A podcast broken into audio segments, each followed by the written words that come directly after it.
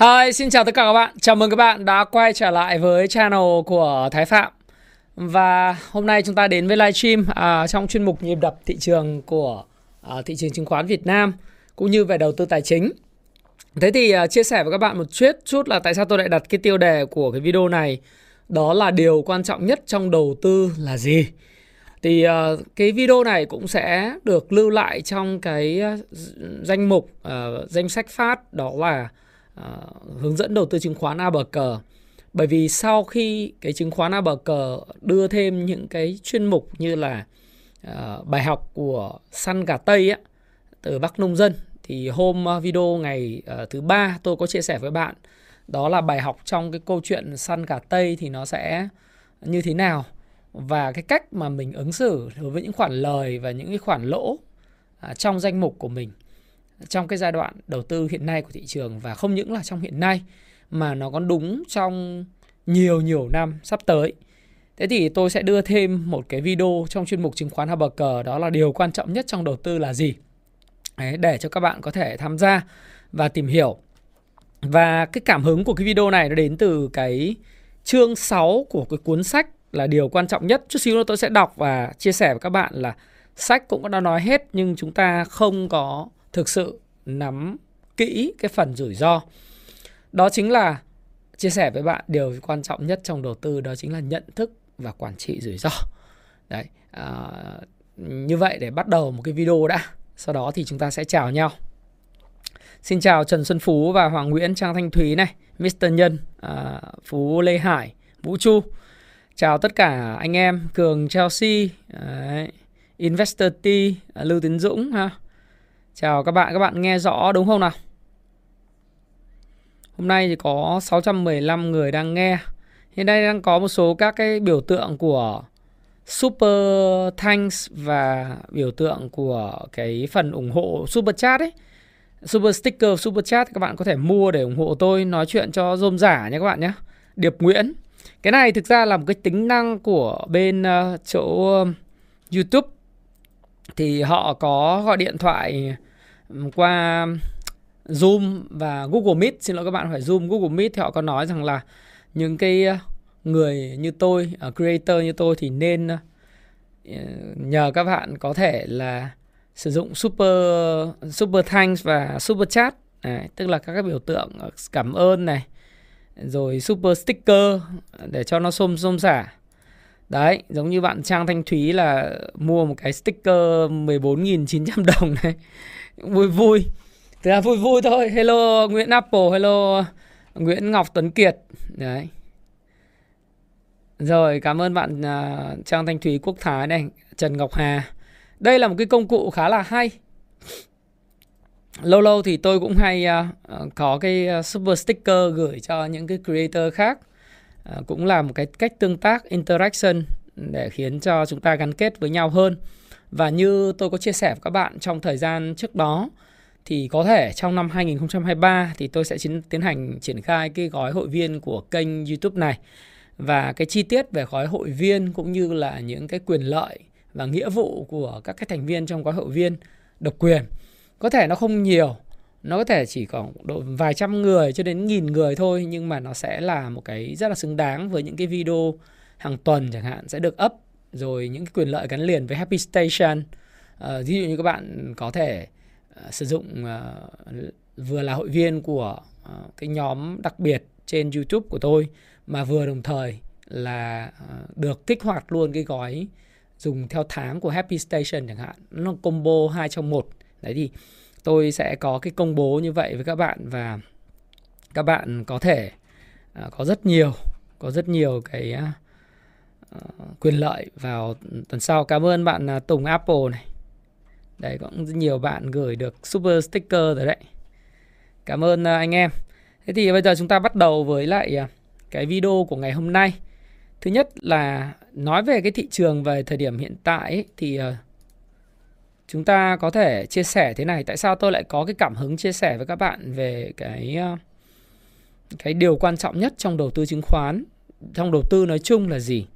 Ngoài cái câu chuyện truyền cảm hứng từ cái cuốn sách Howard Marks, nó là một trong những cuốn mà hướng dẫn các bạn về cái tư duy đúng đắn đối với đầu tư. Howard Marks thì là một nhà đầu tư quá nổi tiếng trên thế giới rồi. Và cuốn sách của ông ta là The Most Important Thing. Cuốn này là một trong những cuốn mà Warren Buffett và Charlie Munger khuyên tất cả những nhà đầu tư phải đọc. Và chính bản thân Warren Buffett và Charlie Munger đều là cái người mà gọi là thần tượng thì không đúng, nhưng mà là những cái người mà luôn luôn hâm mộ, là fan của Howard Marks. Mặc dù lớn tuổi hơn nhưng lại fan của Howard Marks, bởi vì tất cả những cái notes, những cái chia sẻ của Howard Marks về đầu tư thì hai ông già à, Charlie Munger và Warren Buffett, những tỷ phú của thế giới đầu tư, những tượng đài đều đọc. Thế thì trong cái chương của cái cuốn Điều Quan Trọng Nhất này này, nó có một cái câu à, trong chương sáu, nó chính là điều quan trọng nhất trong đầu tư đó là nhận thức rủi ro. Thì cảm hứng không chỉ là đến từ một cái chương này mà nó đến từ thị trường chứng khoán hiện tại mà chúng ta đã chứng kiến từ suốt ngày hai mươi tám tháng chín đấy, cho đến cái ngày thị trường tạo đáy lần đầu tiên vào ngày mười sáu tháng mười một. Có nghĩa là trong hai mươi hai tháng rưỡi à, anh em gần như là đã bị tra tấn một cái gọi là một cái đợt tra tấn khủng khiếp nhất trong đầu tư. Tức là nó đã đã vượt xa sự tưởng tượng của tất cả những cái ép không cũng như là kể cả những cái ép en, đúng không? Chỉ những người mà thực sự rất là kỷ luật với lại việc kiểm soát rủi ro thì mới có khả năng ít thiệt hại nhất trong cái cuộc mà từ ngày hai mươi tám, hai mươi chín tháng tám cho đến, tức là cái ngày thị trường mà bị bán mạnh nhất là ngày bảy tháng chín cho đến là cái ngày mười sáu tháng mười một, tức là những người phải ép en đấy, tức là người tham gia thị trường rất lâu mà phải rất kỷ luật thì mới thoát được cái cơn hoạn nạn, hoạn nạn này. Và đồng thời là cái mức độ lỗ ấy, thì lỗ nhiều hay lỗ ít mà thôi. Đấy. Còn trước đó thì một cái đoạn mà thị trường cũng giảm rất là mạnh là từ ngày bảy tháng tư. Chính xác bị mất cái xu hướng và gãy trend là từ ngày mười hai tháng tư và giảm cho tới hết ngày mười sáu tháng năm. Thì đoạn đó nó còn có những cái sự hồi phục vào cái khúc là từ hai mươi sáu tháng tư cho đến hai mươi chín tháng tư để cho anh em cơ cấu, rồi có những ngày hy vọng là trong ngày những ngày đầu tháng năm. Đấy, rồi đến đoạn giữa tháng năm nó hồi phục rất là mạnh để anh em một cơ cấu. Chứ còn cái đợt mà thị trường giảm à, từ ngày mùng bảy tháng chín cho đến là cái ngày mười lăm, mười sáu tháng mười một vừa rồi thì đó là một cái đợt giảm khủng khiếp nhất, khủng khiếp nhất và nó mang ý yếu tố rủi ro mang tính hệ thống rất là lớn. Và chút xíu nữa thì tôi cũng sẽ chia sẻ cái việc mà rủi ro. Nó có nói hết ở trong các cuốn sách mà đặc biệt trong cái chương sáu của cái cuốn Điều Quan Trọng Nhất rồi. Nhưng chẳng qua là một là mình chưa đọc, hai là mình đọc mà mình chưa có trải nghiệm, ba mình đọc mà mình không thực sự thấm. Thì bây giờ các bạn bắt đầu thấm. Và cái đoạn phục hồi này của thị trường À, thì từ ngày mười sáu tháng mười một đến nay thì các bạn thấy là có một cái sự tham gia rất là quyết liệt của dòng tiền đầu tư nước ngoài, đúng không? Nếu tính hết ngày hôm nay thì dòng tiền đầu tư nước ngoài đã mua tròn hai mươi hai phiên à, giao dịch à, gọi là mua, mua mua dòng đấy. Gần như là, xin lỗi các bạn, không phải là trong hai mươi hai phiên gần đây thì nước ngoài mua dòng tới hai mươi mốt phiên. Trừ phiên ngày mười tám tháng mười một bán dòng là hai mươi lăm tỷ, còn lại đều mua dòng rất lớn. Và dòng tiền này đã thúc đẩy sự hồi phục của các cái cổ phiếu trụ, đặc biệt là nhóm thứ nhất, nhóm ngân hàng, nhóm chứng khoán, nhóm thép, nhóm bất động sản. Tuy vậy thì liệu câu hỏi đặt ra ở đây là có phải là một cái nhịp hồi phục này đã thúc đẩy thị trường đi vào một cái xu hướng uh, sideways hay là xu hướng uptrend hay chưa? À, thì chúng ta cần phải thực sự là à, phân tích sâu hơn. Bởi vì sự hồi phục của thị trường phần lớn là đến từ cái đà hỗ trợ tâm lý của cái dòng tiền nước ngoài. Cái dòng tiền này thì đến từ dòng tiền giải ngân của Fubon i tê ép ở Đài Loan. Nhưng mà như tôi có cập nhật các quý vị và các bạn về cái thông tin à, mà tôi có trong video ngày Chủ nhật ấy, là cái dòng tiền nó có thể đến từ những quỹ đầu tư của xê tê a, đúng không? xê tê a ấy, thì thông qua quỹ Fubon của Đài Loan để giải ngân cho những thị trường Việt Nam. Và xê tê a là một trong những quỹ đầu tư có performance à, tốt nhất trên thế giới vào thời điểm hiện tại. Và năm nay đó là xê tê a, xê tê a nó là một trong những quỹ mà rất rất hiệu quả, performance rất hiệu quả. thì nó có thể nó đã giải ngân vào Pinos, à, vào các cái quỹ như e tê ép của Fubon hay là cái dòng tiền đến từ Pinos.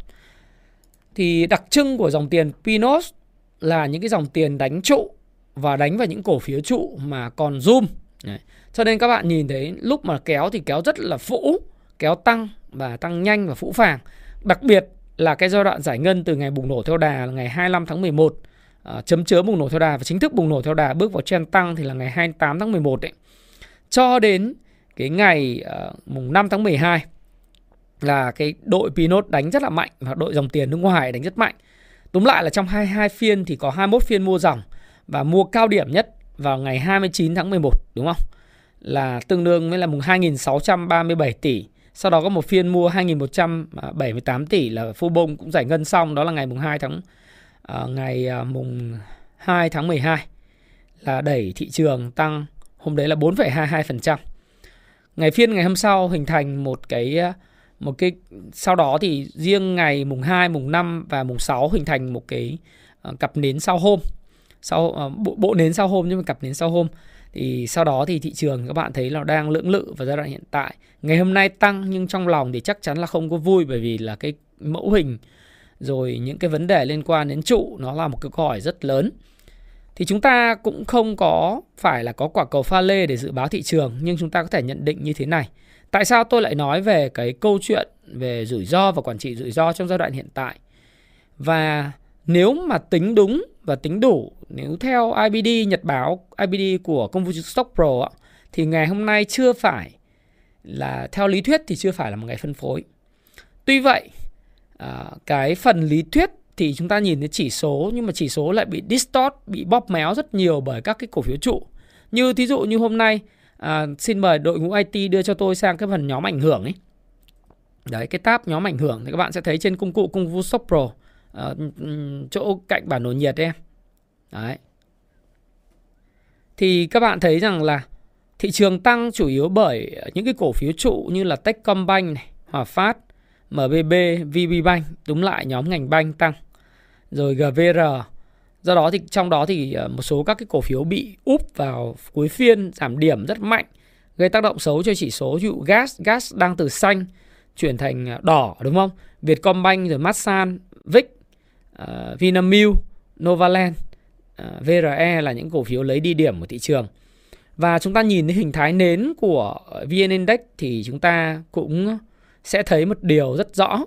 Đó là câu chuyện hình thái nến của ngày hôm nay. Như tôi nói, không phải, theo lý thuyết đúng không phải là một cái phiên phân phối. Nhưng uh, theo nhật báo i bê đê của Kung Fu Stock Pro ngày hôm nay, tôi sẽ ghi nhận đó là một phiên phân phối số ba. Trong uh, chúng ta sẽ thấy trong năm phiên liên tiếp, sáu phiên liên tiếp, chính xác là như vậy, thì có đến ba phiên phân phối với khối lượng rất là lớn, với thanh khoản rất lớn. Nhưng ngày hôm nay thì tổng thanh khoản của thị trường nó rơi vào khoảng mười lăm nghìn bốn trăm năm mươi tỷ. Dòng tiền đầu cơ cuộn chảy. Dòng tiền đầu cơ cuộn chảy thanh khoản rất rất lớn. Và đa phần dòng tiền được hỗ trợ và thị trường được nâng đỡ điểm số bởi dòng tiền từ các quỹ e tê ép và nước ngoài. Vậy thì câu hỏi được đặt ra ở đây là gì? Câu hỏi được đặt ra ở đây thì các bạn nhìn thấy không? Nó, nếu mà theo thị trường thì các bạn nhìn thấy là trên biểu đồ ấy của công cụ Kung Fu Stock Pro thì các bạn thấy rõ rõ là trông cái bộ nến thì nhìn trông rất là ghê. Và điểm số thì tăng không phẩy chín mươi mốt phần trăm. Theo lý thuyết không phải là một ngày phân phối, nhưng bản chất nó thực tế là một ngày phân phối. Và đã có ba ngày phân phối trên tổng sáu phiên gần nhất. Và đây là một cái điểm mà các bạn cần phải lưu ý. Tôi thì tôi live stream cái video này, nó sẽ chỉ có khoảng độ tầm năm mươi nghìn người theo dõi. Trong tổng số là khoảng tầm ba triệu người tham gia chứng khoán ở ngoài kia, trong sáu triệu tài khoản đi. Có hai triệu người tham gia chứng khoán thì đa phần là họ không hiểu ngày phân phối là gì. Họ cũng họ cũng chả biết thị trường sao, họ chỉ mua là thấy nó tăng trần họ đu thôi. Hoặc là thấy giảm sàn, họ thấy rẻ rẻ họ mua. Đấy. Cảm ơn uh, Thanh Phạm đã ủng hộ năm phẩy một đô la Hồng Kông ha. Giờ trong Super, Super Thanks, các anh em có thể mua cái Super Thanks này giống như là gửi Super Chat, Super Thanks cho nó, nó vui. Nếu yeah. như Thái Phạm mua hai mươi nghìn gửi Super Chat cho nó đẹp trai. Đấy, nó kiểu thế.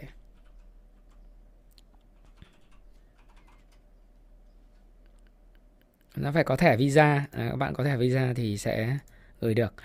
Rồi, thì các bạn sẽ thấy là có ba trên sáu ngày gần nhất là ngày phân phối.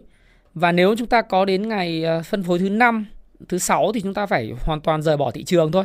Đấy là theo cái cuốn sách mà tôi khuyên các bạn nên gối đầu giường ấy, là cuốn Làm Giàu Từ Chứng Khoán của William O'Neill. Cái cuốn màu xanh lá cây và cái cuốn mà màu da cam. Đấy là hai cái cuốn mà theo tôi là các bạn nên gối đầu giường. Đấy. Hai cái cuốn đó thì sẽ giúp các bạn không những tiết kiệm được vài trăm triệu, vài chục triệu, mà hai cái cuốn đấy nó sẽ là giúp các bạn tiết kiệm được tiền tỷ, con mẹc hay là con Audi, hay là tiết kiệm hàng chục tỷ, hàng trăm tỷ. Chỉ cần bạn thuộc hai cái cuốn đó, nhớ nó giống như cái video tôi nói, nhớ nó, nhớ đến ngày phân phối số bốn, số năm. Số năm là phải rời bỏ thị trường hoàn toàn. Và uh, xem lại cái video về bài học con gà Tây tôi đã nói. Và nếu có điều kiện thì mà thôi ủng hộ sách thật đi, chứ đừng mua sách giả đọc lèm nhèm, không có cái biểu đồ màu thì đọc xong tuét mắt ra cũng thế.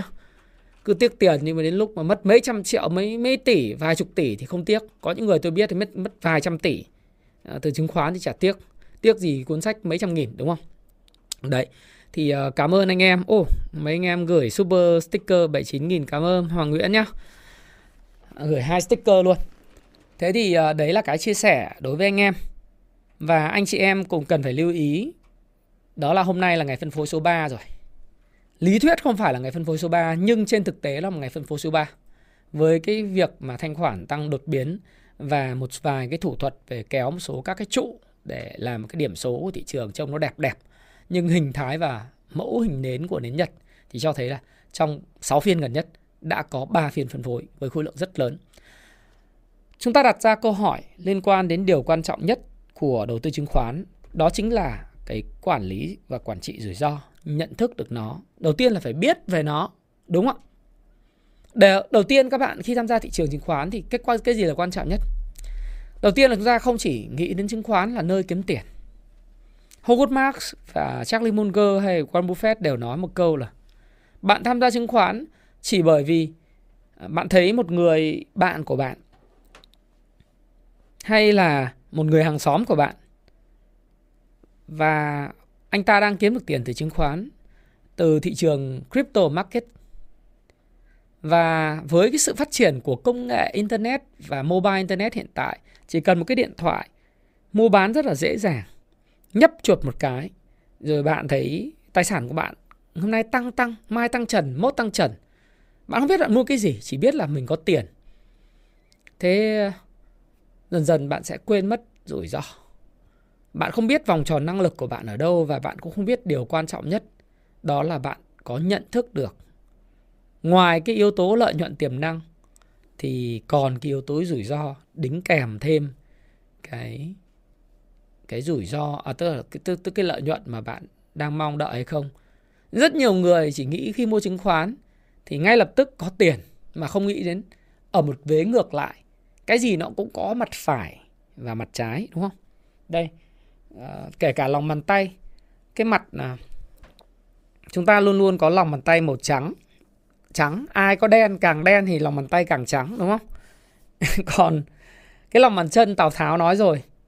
Tại sao Tào Tháo hỏi Tư Mã Ý rằng là nhà ngươi có biết tại sao lòng bàn chân của con người luôn màu trắng không? Đấy.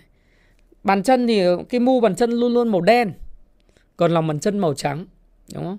Tại vì con người có những cái điều giấu mà người khác không thể biết. Và bất kỳ một vấn đề nào trong xã hội nó luôn luôn có hai mặt. Con người cũng vậy, có mặt tốt và mặt xấu, đúng không? Và có âm thì sẽ có dương. Đó chính là cái dinh giang. Tính là cái dinh giang, đúng không? Cái âm dương. Đấy. Và đối với chứng khoán cũng vậy. Nếu cái mặt mà bất ngờ của cái chứng khoán, ngoài cái chuyện là ở trên nhìn thấy là một lớp kem kiếm được tiền, thì ở phía dưới nó là một mặt trắng, nó phải là một cái điều gì rủi ro liên quan đến cái bẫy nằm ở trong cái cơ hội mà mình theo đuổi. Đúng không? Biết giấu giếm, chính xác. Đức Lê nói là bởi vì con người biết giấu giếm những điểm yếu.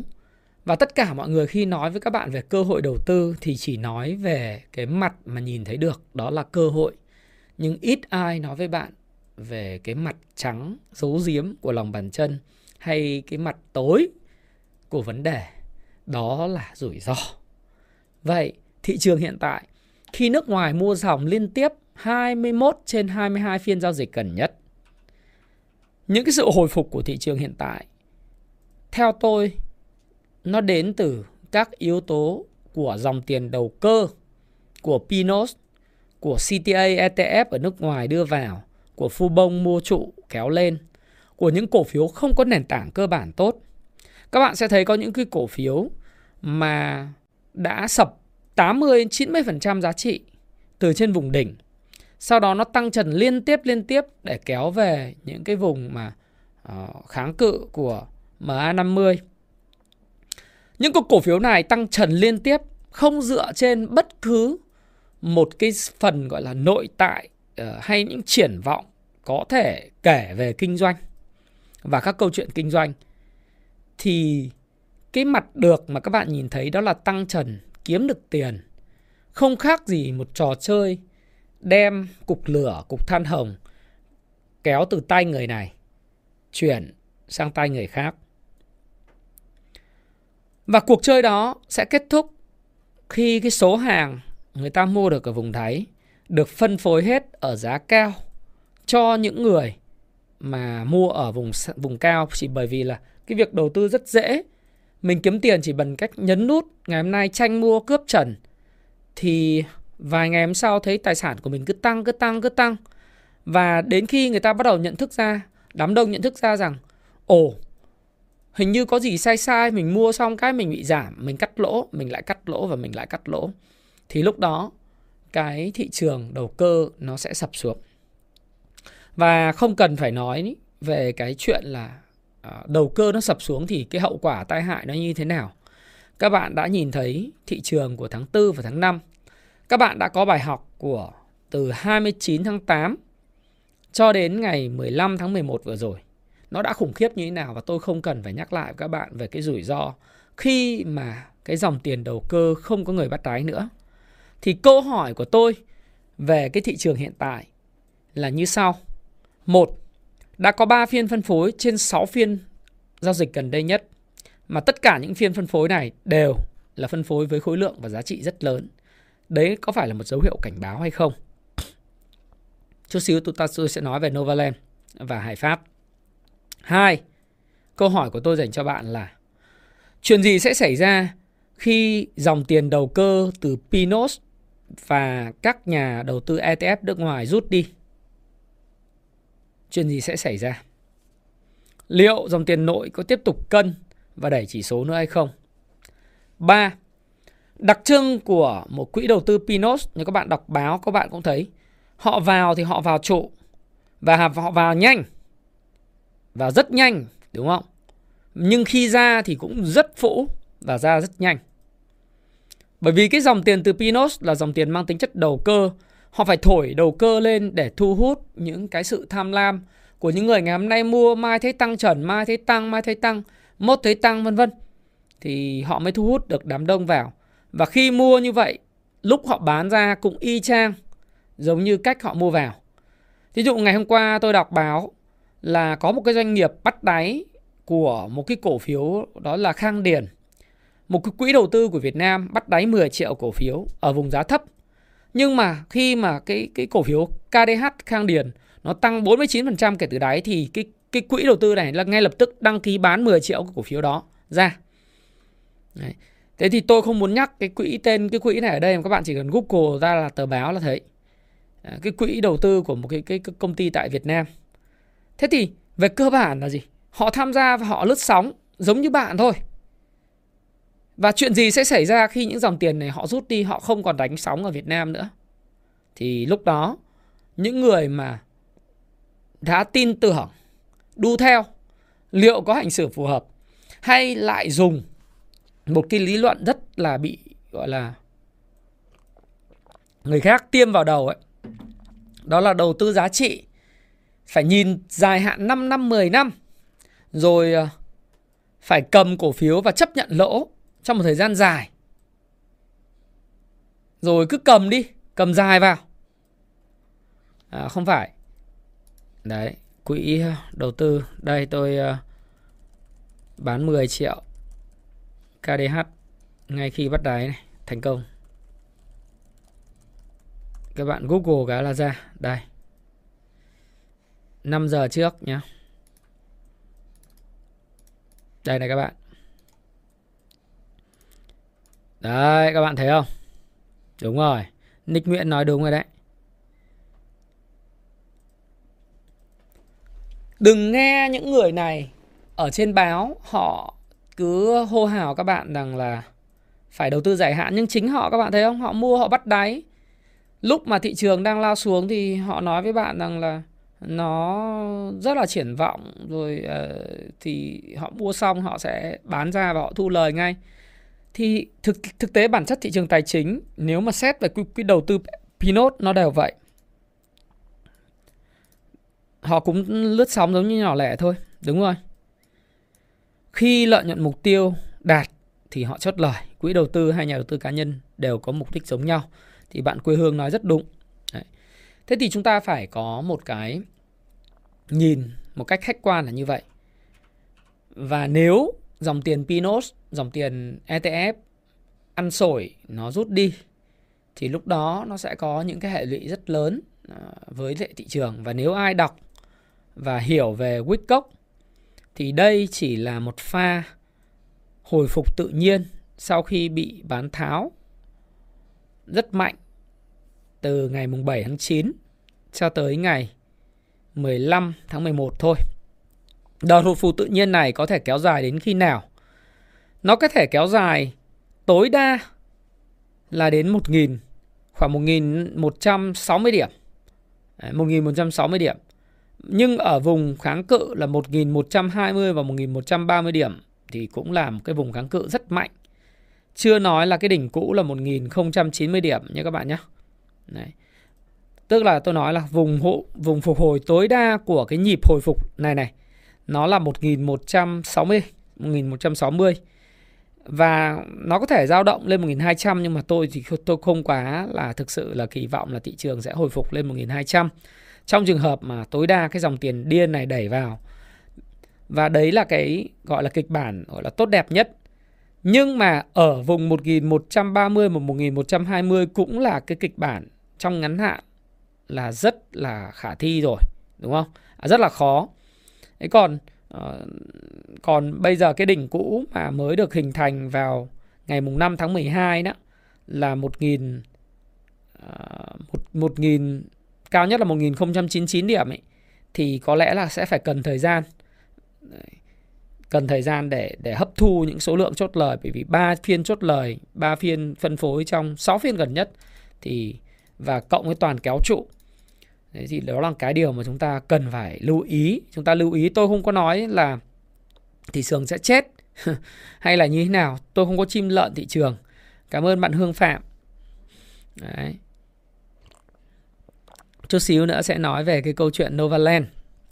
Nhưng mà các bạn sẽ nhìn thấy là sẽ rất khó khăn để thị trường có thể ngay lập tức trong ngắn hạn tiến tới những cái vùng mà tôi chia sẻ với các bạn. Đó là vùng một nghìn một trăm sáu mươi này, rồi một nghìn một trăm ba mươi trong ngắn hạn là có thể diễn ra.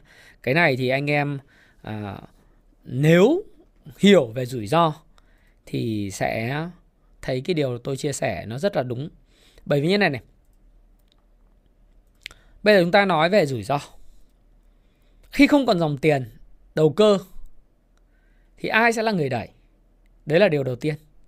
Điều thứ hai là tất cả những cổ phiếu, mà tôi nói thẳng là những cổ phiếu bất động sản đi, nó tăng điểm và tăng trần liên tục nhiều phiên. Nó dựa trên cái gì? Nó dựa trên cái kỳ vọng gì? Nó không có kỳ vọng gì và không có câu chuyện gì để kể cả. Đó. Có những cổ phiếu bất động sản nó hồi phục, nó tăng một trăm phần trăm kể từ vùng đáy. Nhưng thứ nhất, chúng ta biết là cái tín dụng đối với bất động sản thì đang có những khó, khó khăn, đúng không? Cái thứ hai là cái triển vọng kinh doanh của doanh nghiệp bất động sản, ít nhất ở vùng giá cao này, trong năm hai nghìn không trăm hai mươi ba cũng chưa thấy gì nhiều điều sáng sủa.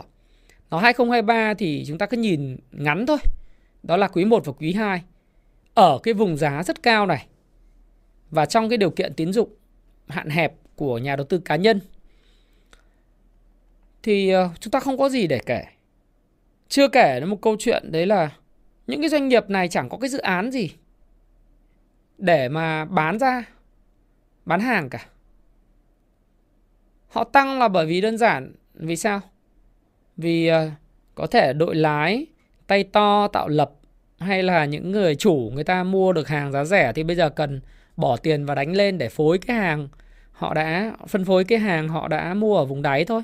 Cũng giống như quỹ đầu tư nọ, họ mua mười triệu Khang Điền thì họ kéo lên họ bán thôi cho các bạn thôi. Bởi vì các bạn, tại sao không phải các bạn mà những người khác mua là bởi vì thấy nó tăng trần, thấy nó ổn ổn rồi thì mua thôi. Đúng không? Tức là chỉ là một cái câu chuyện sấp và ngửa, chẵn và lẻ thôi. Chứ có cái câu chuyện gì để mà kể liên quan đến cái bất động sản này đâu. Thêm một cái nữa thì có một số các cái cổ phiếu có câu chuyện là ừ phải đánh như thế, đánh lên, đánh lên để mà còn phát hành cái cổ phiếu giá phát hành cho nhà đầu tư, tức là phát hành cổ phiếu đấy. Thế thì hiện nay cái cái các bạn cẩn trọng cái bẫy phát hành cổ phiếu nhé. Bởi bẫy phát hành cổ phiếu rất là nguy hiểm. Tôi đã chia sẻ với các bạn cái thị trường năm hai nghìn không trăm hai mươi mốt, những cái doanh nghiệp mà về chứng khoán họ đã phát hành ra rất nhiều cổ phiếu, tức gọi là bán giấy lấy tiền một cách vô tội vạ. Đúng không? Dẫn tới là thị trường ngập cung cổ phiếu. Rồi chưa kể là những cái doanh nghiệp khác cũng liên tục phát hành cổ phiếu mà không dựa trên tình hình kinh doanh có tốt hay không. Đấy. Họ chỉ thiếu vốn, họ cứ phát hành, họ bán cho nhà đầu tư thôi. Thì tôi đã làm cho các bạn một trong những cái phần nội dung rất là hay mà các bạn nên xem trong danh sách phát của tôi. Đó chính là cái hướng dẫn đầu tư chứng khoán cơ bản, hướng dẫn chứng khoán A bờ cờ ấy. Thì các bạn xem cái phần tôi đã để rất rõ ở đây này, phần hai mươi bảy và phần hai mươi tám, hai cái video gần cuối đấy, là cổ tức bằng tức hết cổ, cổ phiếu thưởng phát hành thêm cổ phiếu bằng ăn mãi bội thực cổ phiếu, hay là phát hành cổ phiếu giá ưu đãi liệu có phải thực sự là ưu đãi hay bản chất và cách hành xử. Thì các bạn có thể xem cái danh sách phát này ở, ở cái live stream, cái chat này này. Đấy. Cảm ơn anh em tiếp tục gửi uh, donate cái super thanks cho Thái Phạm ha. Cái này chả bao nhiêu nhưng mà những cái quà vui vui này. Hôm trước bên uh, Google, uh, bên bên Google Creator, YouTube Creator họ có nói thì anh làm cái này đi cho nó vui. Và các bạn cũng sẽ ủng hộ anh, làm cho anh cảm thấy vui vui hơn trong cái lúc mà anh live stream. Ừ. Chút xíu sẽ nói về bê ét rờ. Đấy. Thì các bạn có thể xem, thì tôi đã phần riêng cái phần hai mươi bảy, phần hai mươi chín thì tôi đã nói rất nhiều về cái phát hành giá cổ của phiếu ưu đãi, và một số doanh nghiệp bất động sản thì kéo lên nhằm phục vụ mục đích là bán cho cổ đông với giá ưu đãi. Thì có cái cách như các bạn vẫn hay để ý đấy, là mọi người hay nói là ừ đầu tư dài giá trị, đầu tư dài hạn, nhưng mà các bạn nên nhớ rằng là khi mà bạn được chốt cái ngày không hưởng quyền thì người ta đã trừ tiền của bạn rồi, không cần bạn nộp tiền nữa. Cái ngày không hưởng quyền đã là cái ngày bạn bị trừ tiền, và bạn buộc phải nộp tiền nếu bạn không muốn mất tiền. Đấy. Cho nên nếu các bạn tham gia sóng sánh gì, lướt lát gì thì nên bán trước cái ngày không hưởng quyền đi, để đỡ phải nộp tiền. Đó. Đấy, thì cái đấy là đừng trở thành cái tay chơi mà không có kiến thức, và cái tay chơi lại bị bị rút ra không kịp ấy. Hả? Đấy. Rút ra không kịp là chết. Nghe tốt mà em, em mở lại loa đi. Ừ. Rút ra không kịp thì cũng chết, đúng không? Kể cả em về giá mười, vào giá mười hay giá chín chấm chín thì tí xíu nữa anh Thái sẽ nói. Mất tiếng à? Anh em nghe tiếng rõ không? Đâu có mất tiếng đâu nhỉ? Anh em nghe rõ thì trả lời dùm Thái Phạm quá nhỉ? Nghe rõ mà, ok. Nghe bình thường là ok rồi. Thì đấy là cái điều mà tôi muốn chia sẻ.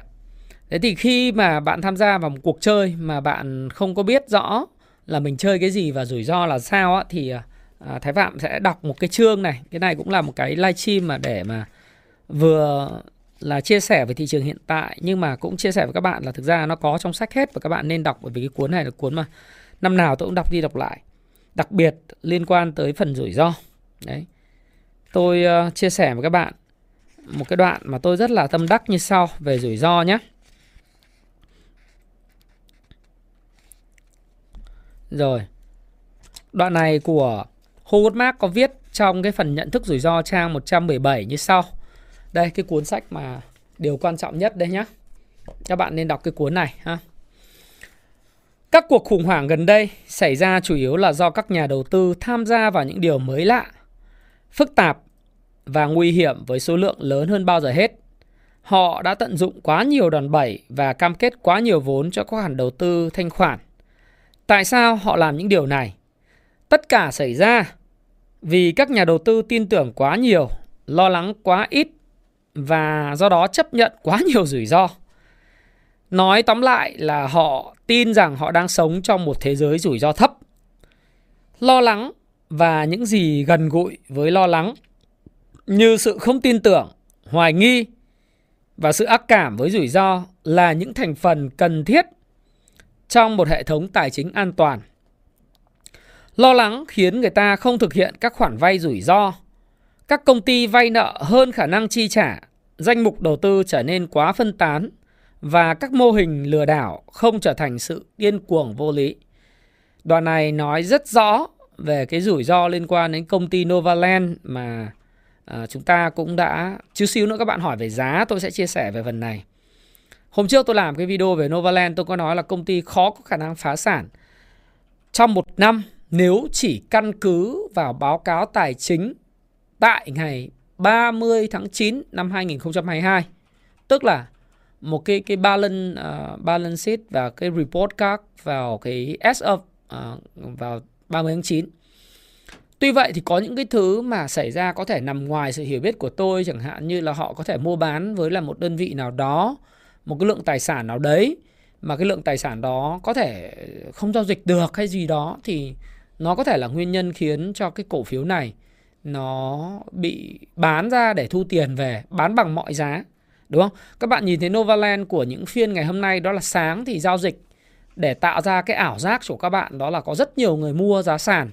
Nhưng bạn mua bao nhiêu giá sàn thì người ta cung ứng cho bạn bấy nhiêu về cổ phiếu. Bạn cứ mua sàn thì lập tức buổi chiều lại có bị nhốt sàn.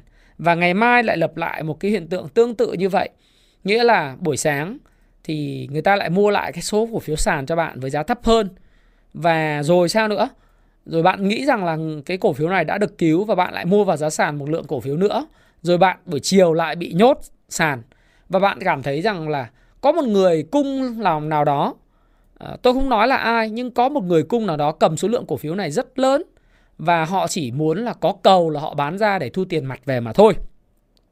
Vì sao họ lại cần như vậy? Bởi vì họ đang sống, họ đã từng sống, tôi đã phân tích các bạn cái cổ phiếu en vê lờ đó, là họ từng sống trong một cái thế giới mà quá ít sự nghi ngờ và lo lắng. Họ dùng đòn bẩy hai mươi tám, đúng không ạ? Bạn, bạn thấy họ có mấy chục nghìn tỷ vốn chủ sở hữu, nhưng mà mua đến mấy trăm nghìn, hai trăm mấy chục ngàn tài sản. Hai trăm mấy chục ngàn cái tài sản thì rõ ràng là cái dùng đòn bẩy này là dùng đòn bẩy hai mươi tám thôi. Đấy, bạn xem lại cái video Novaland của tôi. Thì trong một cái thế giới đòn bẩy hai mươi tám, vay nợ nhiều như vậy mà chỉ cần mất thanh khoản một cái một cái loại tài sản thôi, không bán được thôi, thì cần rất nhiều tiền. Do đó thì cứ có người nào mua cổ phiếu là người ta bán. Nó khác với lại những cái cổ phiếu khác, đúng không? Thì thực sự đấy là một cái sự rất là xấu của một cái cổ phiếu vốn nằm trong cái rổ chỉ số vê en ba mươi, đại diện tiêu biểu cho năm mươi, ba mươi công ty hàng đầu Việt Nam, đúng không? Nhưng mà nó đến từ cái việc là trong cuốn này người ta nói này, lo lắng và những gì gần gũi với nó như sự không tin tưởng, hoài nghi, sự ác cảm với rủi ro là những thành phần thiết yếu trong một hệ thống tài chính an toàn. Có lẽ là người ta không lo lắng, đúng không? Rồi, khi lo lắng và sợ rủi ro hiện diện đúng như nó phải thế, các nhà đầu tư sẽ đặt câu hỏi, điều tra và hành động thật thận trọng. Các khoản đầu tư rủi ro sẽ không thực hiện hoặc không được thực hiện, được yêu cầu cung cấp một khoản đền bù thỏa đáng về mặt lợi nhuận dự kiến. Tức là một cái cổ phiếu có rủi ro nhưng nếu ở mức giá rẻ và có một cái sự lợi nhuận dự kiến tốt thì người ta vẫn đầu tư. Nhưng đằng này nó rất là nhiều rủi ro và cái lợi nhuận tương xứng nó không có đạt thì người ta không mua. Nhưng chỉ khác khi các nhà đầu tư đủ thận trọng, thị trường mới cung cấp khoản bù rủi ro đầy đủ. Khi lo lắng việc khan hiếm tiền, người vay mạo hiểm và các chương trình đáng ngờ sẽ dễ dàng tiếp cận vốn và hệ thống tài chính trở nên bấp bênh. Bạn thấy rõ không? Khi cái việc khan hiếm tiền xảy ra, những người vay trở nên mạo hiểm, desperate hơn, phát hành trái phiếu vân vân để huy động tiền theo Ponzi scheme vân vân. Và các chương trình đáng ngờ sẽ dễ dàng tiếp cận vốn và hệ thống tài chính trở nên bấp bênh. Quá nhiều tiền sẽ chạy theo rủi ro và chạy vào chỗ mới, đẩy giá tài sản và giảm lợi nhuận và sự an toàn trong tương lai. Rõ ràng, trong những năm tháng dẫn đến cuộc khủng hoảng, rất ít người tham gia thị trường lo lắng nhiều như họ nghĩ. Đây là một cái note trong cái cái gửi cái thư gửi năm hai không không chín vào ngày mười tháng mười một năm hai không không chín của Howard Marks có tựa đề là Touchstone, à, là và ông nói thêm là rủi ro đầu tư thì chủ yếu đến từ giá quá cao, và giá quá cao thường dẫn đến từ cái việc lạc quan thái quá và không đủ hoài nghi cũng như thiếu ác cảm với rủi ro. Đóng góp vào các yếu tố cơ bản có thể bao gồm lợi nhuận tiềm năng thấp trên khoản đầu tư an toàn hơn, hiệu suất tốt gần đây của những người có rủi ro, dòng vốn tăng mạnh và tín dụng dễ dàng. Đấy, đó là một cách để mà biểu thị cho việc là bạn không hiểu về rủi ro. Thế thì cái câu chuyện khi mà tôi đọc lại cái đoạn này ấy, thì tôi thấy rất là rất rất là thích Howard Marks ở điểm những cái người khi kiếm được tiền từ thị trường bất động sản, hoặc là họ quá quá là thấy là việc bán hàng của họ quá dễ dàng, đúng không? Thì họ làm gì? Họ lại phát hành ngay lập tức thêm một cái lô trái phiếu mới để đi thâu tóm, thâu tóm, thâu tóm các cái đất, và nghĩ rằng mình là vị vua Midas, có thể đụng vào đâu cũng ra tiền, chỉ cần uh, vẽ một cái dự án lung linh trên website, có một đội ngũ sale bán hàng rất là mạnh, và ngay lập tức là có những người ùn ùn ở đâu mang tiền đến cho họ. Nhưng họ không hiểu bao giờ, không bao giờ hiểu và không bao giờ chịu hiểu rằng cái nguồn vốn đi kinh doanh của họ, vốn chủ sở hữu của họ chỉ có ngần này. Nhưng đi họ đi vay rất nhiều tiền từ nguồn trái phiếu vốn mang tính Ponzi scheme, tức là phát hành để đảo nợ, lấy người sau trả tiền cho người trước. Và nếu cái sự ác cảm với rủi ro và không có sự hoài nghi với rủi ro xảy ra, thì rõ ràng là toàn bộ những cái lâu đài họ xây dựng, những cái tài sản họ có đều là bong bóng và ở trên cát hết. Đúng không ạ? Đúng là họ có tài sản thực sự và có khả năng sẽ không phá sản. Nhưng khi rủi ro xảy ra, nó ập đến, thì toàn bộ máu và toàn bộ tất cả những tiền bạc họ tích trữ và tài sản họ tích trữ trong một thời gian dài, mấy chục năm kinh doanh, có thể sẽ bị bay biến. Và cái giá trị tài sản của họ không những bị giảm uh, năm mươi phần trăm mà có thể giảm bảy mươi đến tám mươi phần trăm. Bởi vì không còn dòng tiền, bởi vì phải bán rẻ tài sản của mình để chi trả các khoản nợ, bởi vì các chủ nợ đến đòi tiền và yêu cầu những khoản thế chấp tăng thêm từ những cái tài sản, dẫn đến là sự tái cấu trúc nó phải xảy ra. Và nhiều khi nếu còn sót lại thì chỉ còn sót lại cái chức danh và tài sản của anh là bị bay biến mất. Nào là siêu xe, nào là biệt thự, nào là du thuyền, nào là tất cả những cái gì họ có về mặt gọi là tài sản nổi lên đều có thể biến mất, bởi vì họ đã thua một trận. Đó là trận xích bích, đúng không? Họ có thể thắng chín mươi chín trận đánh trong kinh doanh, nhưng trong kinh doanh cũng giống như trong quân sự vậy. Khi thắng chín mươi chín trận đánh, nhưng chỉ cần sai một trận đem tám mươi vạn đại quân oánh một trận xích bích, mà cái trận này không chắc thắng, hoặc cái trận này có hàm, hàm chứa rất nhiều rủi ro, và thua cái trận xích bích là thua cả một cuộc chiến. Thì trong kinh doanh cũng vậy, có thể thắng rất nhiều dự án, nhưng chỉ cần thua một trận to là có thể thua toàn bộ. Có một số bạn nói với tôi rằng là Tào Tháo thua trận xích bích, nhưng Tào Tháo vẫn thống nhất được thiên hạ. Điều đó không đúng. Một, hiểu như thế này này, trong đời của Tào Tháo cho đến lúc Tào Tháo lâm, lâm chung thì Tào Tháo vẫn chưa thống nhất được thiên hạ, và chính vì thua trận xích bích mới có thế chân vạc.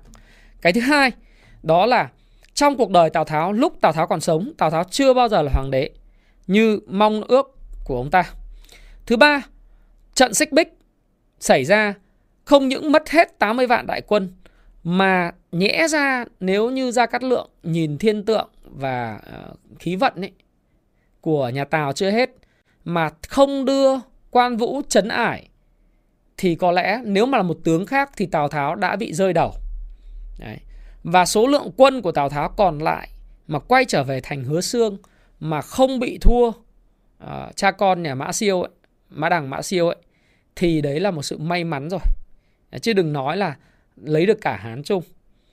Đấy. Thế thì ở vùng Quan Trung rộng lớn đúng không?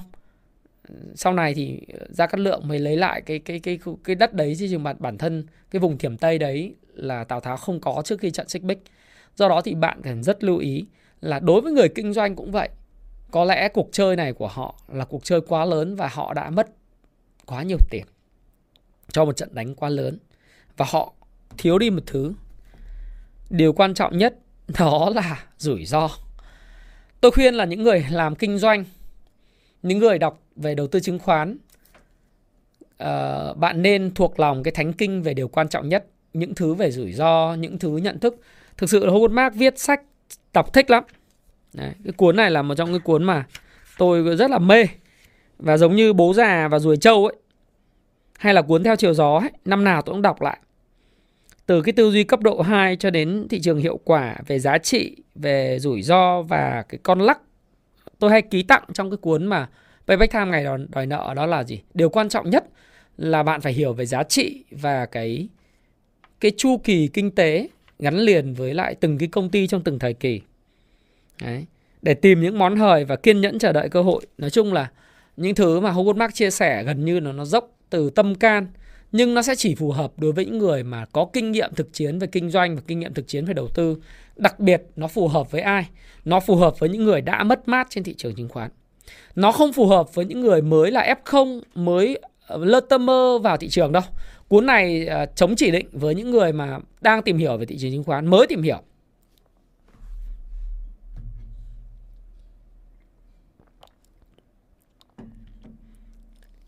Tào Tháo mà còn Quách ra thì chắc chắn là Quách Phụng Hiếu thì chắc chắn là, là thắng luôn rồi.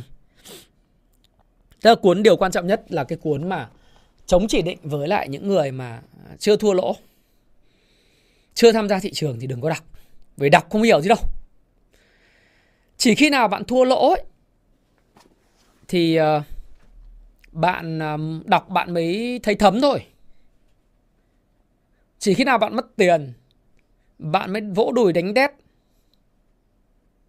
Nói hơi bậy. Giống như cái uh, tiểu thuyết của Nam Cao,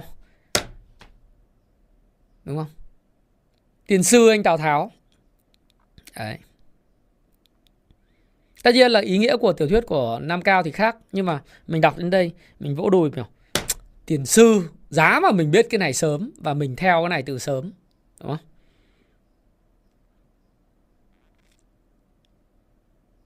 Thì mất tiền thì bạn mới đọc mà vỗ đùi được. Chứ còn mà bạn chưa mất tiền thì bạn chỉ nghe người ta nói. Ôi ông Thái Phạm nói, ông lý thuyết đi mà.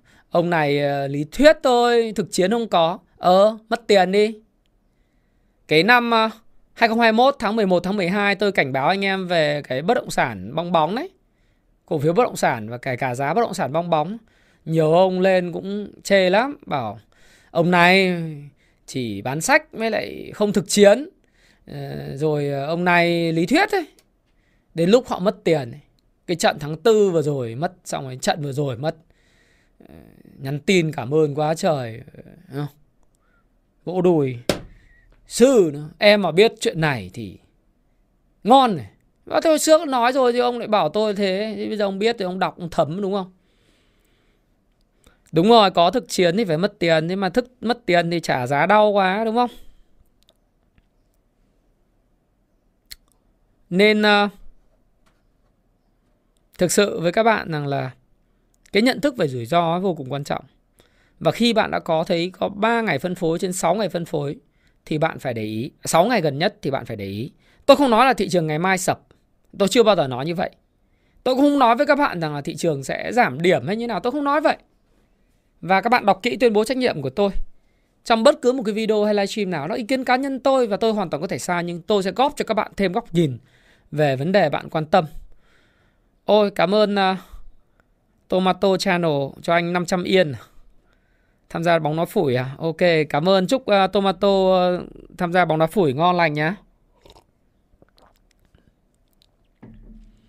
Thế thì đấy, mình phải trả lời với các bạn về cái câu chuyện là cái nhận thức rủi ro mà khi mình thấy như thế, mình phải để ý. Nếu có bốn đến năm ngày phân phối liên tiếp mà đến bốn đến năm ngày phân phối là bạn phải ra rồi. Đúng không? Sau khi thị trường nó xác định, nó quay trở lại thì mình vào lại. Thì những vấn đề của thị trường được giải quyết, tín dụng được giải quyết, những vấn đề về định giá rẻ, những vấn đề về triển vọng doanh nghiệp. Chứ bây giờ nó lên mà lên bằng cái gì? Lên bằng cái câu chuyện là có người phát hành thêm tiền cho các bạn, họ giữ giá để họ phát hành thêm. Có những cái việc họ lên bằng cái gì? Họ lên bằng việc họ cứ tung hướng bên trái, mua bên phải. Nó chả dựa vào cái giá trị là họ làm ăn được, dòng tiền từ hoạt động kinh doanh mạnh, lợi nhuận lớn, bền vững. Nó không có những yếu tố đó thì bạn kỳ vọng gì vào một cái thị trường giá lên nó hợp lý nào? Cho nên cái sự phục hồi, điều đầu tiên chúng ta phải nói rằng là cái việc lên này có phù hợp hay không? Nó phù hợp. Chúng ta phải nói đầu tiên nó là phù hợp. Phù hợp là bởi vì sao? Bởi vì nó giảm rất sâu thì nó sẽ hồi phục. Điều đó là điều đương nhiên. Tuy vậy, cái sự hồi phục này chúng ta phải hiểu đúng bản chất nó theo Wyckoff, phương pháp của Richard Wyckoff làm giàu từ chứng khoán của Wyckoff một ấy. Bạn đọc cuốn một và cuốn hai bạn sẽ hiểu. Nó là một pha A R, tức là Automatic Rally, phục hồi tự nhiên. Do cái tình trạng bị quá bán và sẽ có người đầu cơ để đánh nó lên. Và họ mua ở vùng thấp và họ sẽ bán cho bạn vùng cao. Thì tất cả dù là nguyên nhân gì, nhưng phải hiểu đó là một đợt hồi phục tự nhiên, hồi phục kỹ thuật mà thôi. Và đã là hồi phục tự nhiên, hồi phục kỹ thuật thì sẽ có một điểm nó phải dừng lại. Và đà hồi phục tự nhiên này có thể được hỗ trợ từ các quỹ E T F, quỹ C T A, Pinos, vân vân, bỏ tiền vào để kéo lên.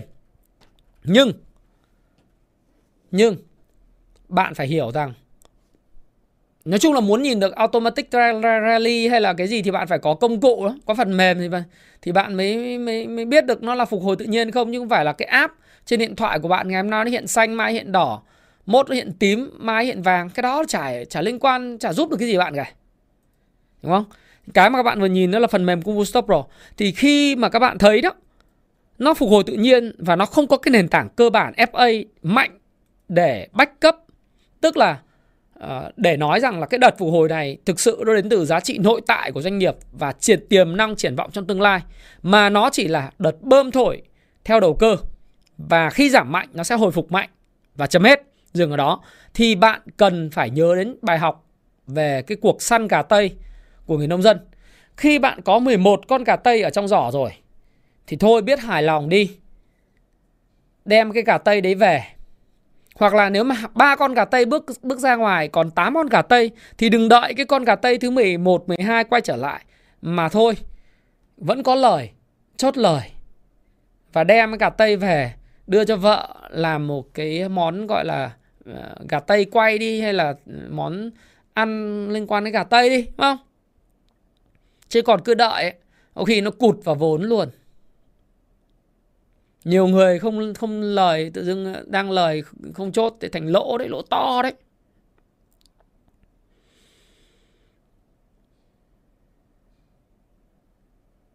Uhm, nói với Novaland hả? Bạn không biết một điều đấy là người chủ Novaland sẽ... Công ty không phá sản thì, thì khả năng cao là không phá sản. Nhưng mà vấn đề là ông, ông chủ Novaland cần tiền đến độ nào? Cái Novaland thì rất là kỳ vọng nó giải cứu, nhưng mà bạn thấy nó có giải cứu đâu. Mà cứ có cầu nó bán ra, đúng không? Vậy thì mình không đoán được, phải đợi khi nào thị trường nó... Như tôi nói các bạn, nếu các bạn bắt đáy thì các bạn bắt chỉ bốn phần tiền trên mười phần tiền thôi. Giảm sàn bạn bắt ít, bắt một phần. Giảm sàn ngày hai bắt một phần, giảm sàn ngày ba bắt một phần, giảm sàn ngày bốn bắt phần nữa là bốn phần. Còn sáu phần tiền thì bạn phải đợi khi nào cổ phiếu nó rơi vào sideways hoặc uptrend trở lại bạn mới mua. Nếu, nếu bạn sai, bạn chỉ sai bốn trên mười phần tiền thôi. Đúng không? Ví dụ bạn có một trăm triệu thì bắt bốn lần mất bốn mươi triệu bị kẹt. Còn lại sáu mươi triệu bạn vẫn dành cho cái điều đó, nhưng bạn vẫn đừng giải ngân. Nếu bạn thấy cái điều đó mà ông chủ ông cần tiền quá ông bán thì mình hoàn toàn có thể cắt lỗ và đứng ngoài. Hoặc chờ đợi thôi. Đấy. Giai đoạn hiện nay thì, thì nó dở hơi thế đấy. Chủ Novaland chắc xem bóng nhiều nên cần tiền. Thực ra không phải, họ chắc phải mua lại các cái khoản trái phiếu đến hạn. Ờ, bạn Lợi Nguyễn hỏi, nghe ông giáo nắm giữ B S R không biết bao giờ là vờ bờ. Tôi có bao giờ khuyên bạn nắm giữ đâu. Bạn Lợi không biết là xem tôi được bao nhiêu video nhỉ? Thứ nhất là thế nhưng không đọc tuyên bố trách nhiệm. Thứ hai là tôi chưa bao giờ khuyên các bạn là nắm giữ. Nếu bạn nhớ là bê rờ ở vùng chín chấm chín, mười một, mười một chấm năm thì tôi có nhớ là tôi nói các bạn nếu các bạn mua cái cổ phiếu công ty đó, đây là tuyên bố trách nhiệm cá nhân, đó là quyết định của bạn thôi. Nhưng tôi cũng hành xử chín chấm chín, mười một chấm năm, một công ty mà vốn hóa đấy ba mươi chín nghìn tỷ mà có trong tay hai mươi sáu nghìn năm trăm tỷ tiền mặt, đúng không? Sau đó nó rớt xuống chỉ còn có ba mươi mốt nghìn tỷ vốn hóa thôi, thì chẳng có lý do gì bỏ ra năm nghìn tỷ mua toàn công ty không mua cả. Nhưng mà vùng này thì mười bốn rồi, đúng không? Thì tôi không biết là bạn Lời như thế nào, nhưng mà từ mười một chấm năm hoặc là chín chấm chín năm mười cho đến bây giờ mười bốn chấm ba thì bạn, tôi nghĩ bạn có rất nhiều lời. Còn nếu bạn đã mua cao thì bây giờ bạn phải hiểu rằng là bạn mua vì cái gì thì bạn bán vì cái đó. Bạn mua vì muốn lướt kiếm một tí thì bây giờ lỗ bảy phần trăm thì bạn phải cắt thôi. Chứ còn bạn mua xong rồi bạn lỗ, xong bạn không cắt, bạn trở thành nhà đầu tư giá trị bất đắc dĩ. Thì bạn lại trách cái người mà uh, chả phải là tôi bảo là các bạn mua, mà bạn lại trách cái người mà mà uh, bạn tình cờ nghe lỏm ở đâu đó là hình như cái người này người ta mua. Đâu có mua, bạn đâu có ở bên cạnh tôi biết tôi mua hay bán, đúng không?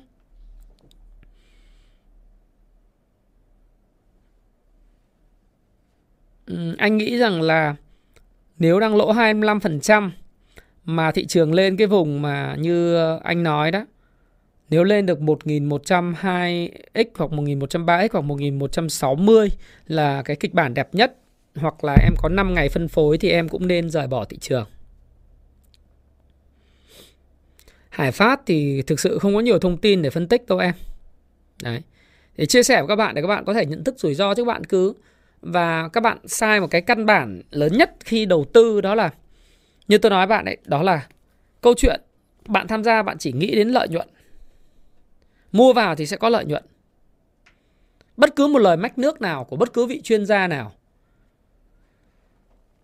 Facebook uh, chuyên gia, uh, tiến sĩ chuyên gia, hay là môi giới chuyên gia, hay YouTube chuyên gia, thì người ta đưa ra quan điểm mang tính chất cá nhân của họ. Nó có thể đúng vào cái thời điểm họ nói, nhưng có thể là sau đó nó có thể có những biến thiên của thị trường và những rủi ro mang tính đặc thù, nó có thể sai. Nhưng đừng bao giờ chỉ nhìn vào cái phần nó gọi là cái lợi nhuận, cái mặt lợi nhuận và kiếm được tiền. Luôn luôn phải hỏi mình cái câu chuyện là sự hoài nghi và ác cảm với rủi ro của mình, cái điều đó nó có cái rủi ro gì không? Đúng không? Rủi ro của nó là gì? Rủi ro thị trường chung, rủi ro về thanh khoản, rủi ro về mức độ biến động của cổ phiếu, cái beta nó cao, hay rủi ro về cái công ty có thể phá sản, hay rủi ro về câu chuyện trái phiếu, ví dụ như về Novaland, ví dụ như vậy, thì nó sẽ ảnh hưởng gì đến mình. Đấy, em còn cắt lỗ được mười lăm chấm sáu, em mua được chín chấm chín thì còn quá ngon rồi, đúng không? Ờ, lên một nghìn ba trăm không à? Làm sao mà biết lên một nghìn ba trăm, dòng tiền nào lên một nghìn ba trăm? Ờ, cảm ơn Thanh Lưu nhá, sticker đẹp. Rồi cảm ơn bạn à, Đặng Phương. Ừ, vui ha. Hai mươi chấm tám có nên cắt lỗ không? Thì thực tế ra nói với các bạn là nếu các bạn mua vì cái gì thì bán vì cái đó. Nhớ là cho tôi như vậy. Hai mươi chấm tám thì em mua là cái vùng nó cũng ở khoảng mười chín tháng mười. Thực tế ra thì sau khi nó thủng cái đáy, nếu mà em biết về phân tích kỹ thuật và kết luận quyết liệt, thì nó thủng cái đáy cũ vào ngày hai mươi lăm tháng mười là mình phải cắt. Đấy, chứ mình để hoặc là cái ngày mà mười một, mười tháng mười một là mình phải cắt rồi. Còn nếu mà mình mình cầm mà mình đã không mua ở vùng chín chấm chín, hiện tại thì công ty vốn hóa là bốn mươi bốn nghìn sáu trăm bốn mươi bảy tỷ, tiền mặt hiện đang có là hai mươi sáu nghìn năm trăm tỷ vào ngày ba mươi tháng chín, đúng không? Thì công ty này nếu mà bạn có tiền bạn mua hết, giả sử uh, pê vê en bán hết thì nó sẽ rơi vào khoảng là uh, bao nhiêu? mười tám nghìn tỷ, mua toàn bộ cái công ty, chiếm ba mươi bảy phần trăm thị phần lọc hóa dầu cả nước, đúng chưa? Thực tế ra thì tôi nghĩ rằng là cái vùng mười bốn phẩy bốn này nó là một mức quá rẻ đối với lại một cái công ty như bê rờ. Nói thẳng là như thế.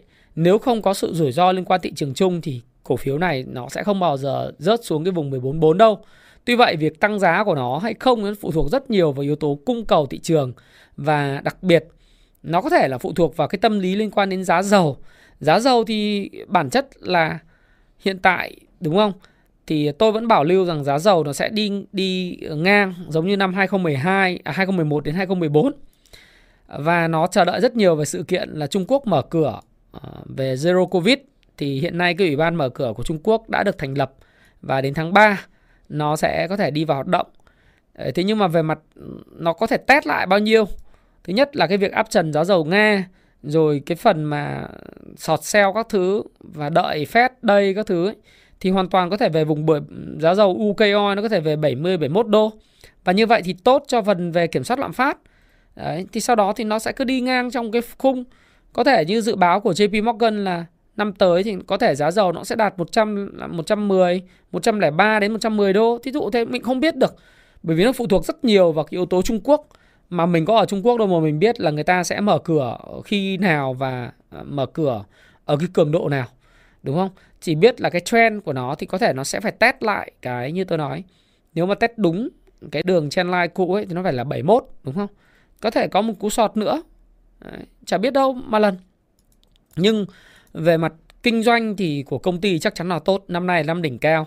Năm sau thì không phải là năm đỉnh cao, nhưng chắc chắn là tầm mà có bảo dưỡng ba mươi lăm ngày nữa, nhưng lợi nhuận từ hoạt động kinh doanh chính thì nó cũng phải là tầm năm nghìn tỷ, đúng không? năm nghìn tỷ lợi nhuận cho đến đấy, khoảng năm nghìn tỷ. Và nếu mà đem số tiền đấy gửi tiết kiệm ngân hàng thì sẽ có thêm khoảng hơn khoảng khoảng hai nghìn tỷ lợi nhuận từ hoạt động kinh doanh tài chính nữa. Thì e pê ét đâu đó là khoảng tầm hai nghìn một cổ phiếu, hai nghìn cổ phiếu thì giá mười bốn này thì pê e có bảy. Cũng rất là rẻ, pê e tương lai cũng bảy rẻ. Cho nên tôi nghĩ rằng là ở vùng này thì cổ phiếu phụ thuộc nhiều vào thị trường chung. Và hôm nay thì cổ phiếu cũng giữ tốt đấy chứ. Giữ mười bốn chấm bốn là giữ tốt đấy. Sau khi rung lắc và gọi như là rũ bỏ những cái người mà đu bám ở những cái vùng mà mười bốn hai, mười bốn ba. Đấy. Và đặc biệt là những cái đội mua mua cao hơn ở mười lăm mấy ấy, thì nó giữ được này. Nó phụ thuộc vào thị trường chung thôi. Thị trường chung xấu thì nó cũng xấu. Thì các bạn cứ căn theo cái thị trường chung. Chứ còn bây giờ nói là cụ thể nó như nào, em có cắt lỗ hay không. Cắt lỗ hay không thì em phải quyết đoán rồi, đúng không? Em đã đánh theo kiểu đánh lướt sóng thì như em đã mua hai mươi chấm sáu thì nhẽ ra phải cắt vào hai mươi bốn tháng mười, hoặc tệ hơn thì em phải cắt vào ngày mười tháng mười một rồi. Nhưng em đã không cắt thì rõ ràng là đấy là mình đã không đủ quyết đoán.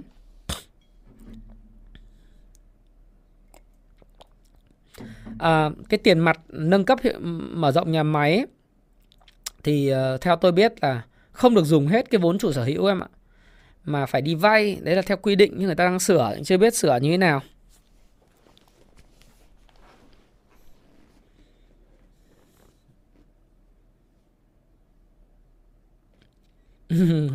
Rồi đấy. À, tình hình vĩ mô hiện nay đã vào tích sản cho năm hai không hai tư. Còn sớm quá em, tích sản gì vội, đợi qua Tết đi. Đấy.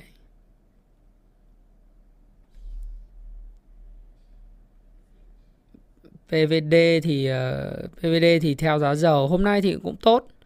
pê vê đê hôm nay cuối phiên uh, tạo lập uh, tay to mua một uh, cú năm trăm chín mươi nghìn để kéo giá nó sát cái vùng mười bảy này. Nghĩa là có sự tham gia của bàn tay của quỹ. Hôm nay thì nước ngoài bán dòng hai tỷ, nhưng mà có bàn tay của tay to đấy. Họ cũng kéo lại các thứ, đúng không? Không đạp, bình thường pê vê đê hay đạp vào cuối phiên, nhưng hôm nay lại kéo cuối phiên thì chứ trước mắt nếu mà nó vượt qua được thì nó có thể hướng đến vùng mười chín. Còn em có cắt hay không thì anh chịu, không biết được. Nếu thị trường chung tốt. pê vê ét thì nó có một cái cản hai mươi bảy. Trước khi có cái cản hai mươi bảy thì nó phải vượt qua hai mươi lăm, hai mươi sáu đó.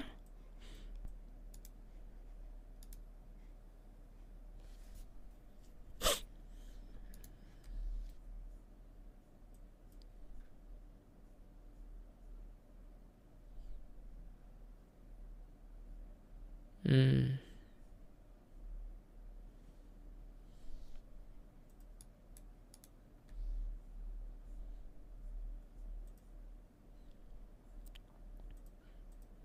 Đấy, nó có cái cản hai mươi sáu pê vê ét đấy.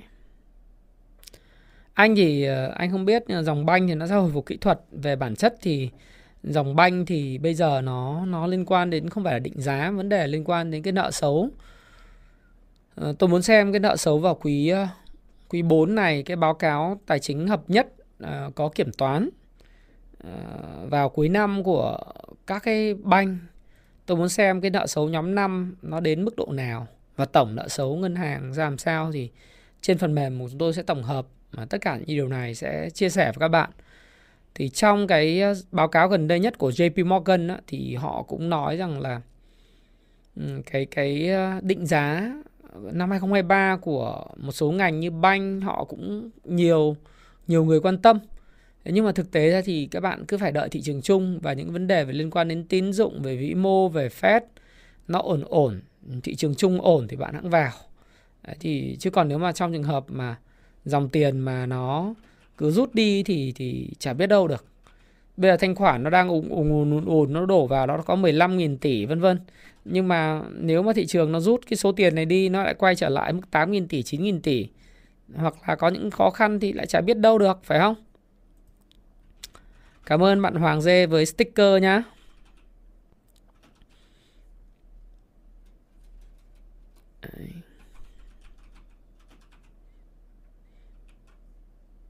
Thực sự thì với lại những cái uh, như vê en đê, vê en đê thì nó có hai phiên phân phối uh, rất là mạnh. Nó vẫn ổn về mặt, ít nhất về mặt chart, nhưng mà nó có hai phiên phân phối rất là lớn rồi. Đấy. Thì cái kháng cự tiếp theo của nó, cái ngưỡng kháng cự tiếp theo là khoảng mười bảy đấy. mười bảy nó có một cái kháng cự rất mạnh đúng không? Cái lượng kẹp hàng ở vùng mười bảy nhiều lắm. Đấy, thì uh, tùy em mua ở đâu. Pao anh nghĩ là nó có nhiều vấn đề, nhưng mà về mặt kỹ thuật thì giữ được. đê giê World thì anh nói rồi, anh sẽ không tham gia vào những cổ phiếu mà đã tăng. Sẽ không bao giờ tham gia vào những cổ phiếu tăng mười mấy lần.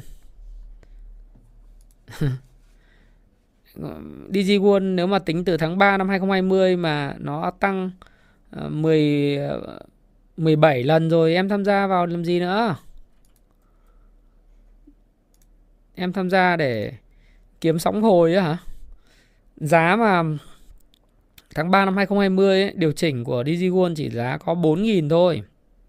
Nếu anh em nào biết Thái Phạm từ thời năm hai không một chín thì cái case đê giê World là đã đưa cho các anh em thời điểm đó là nó vùng chỉ vùng giá sáu thời điểm hiện tại.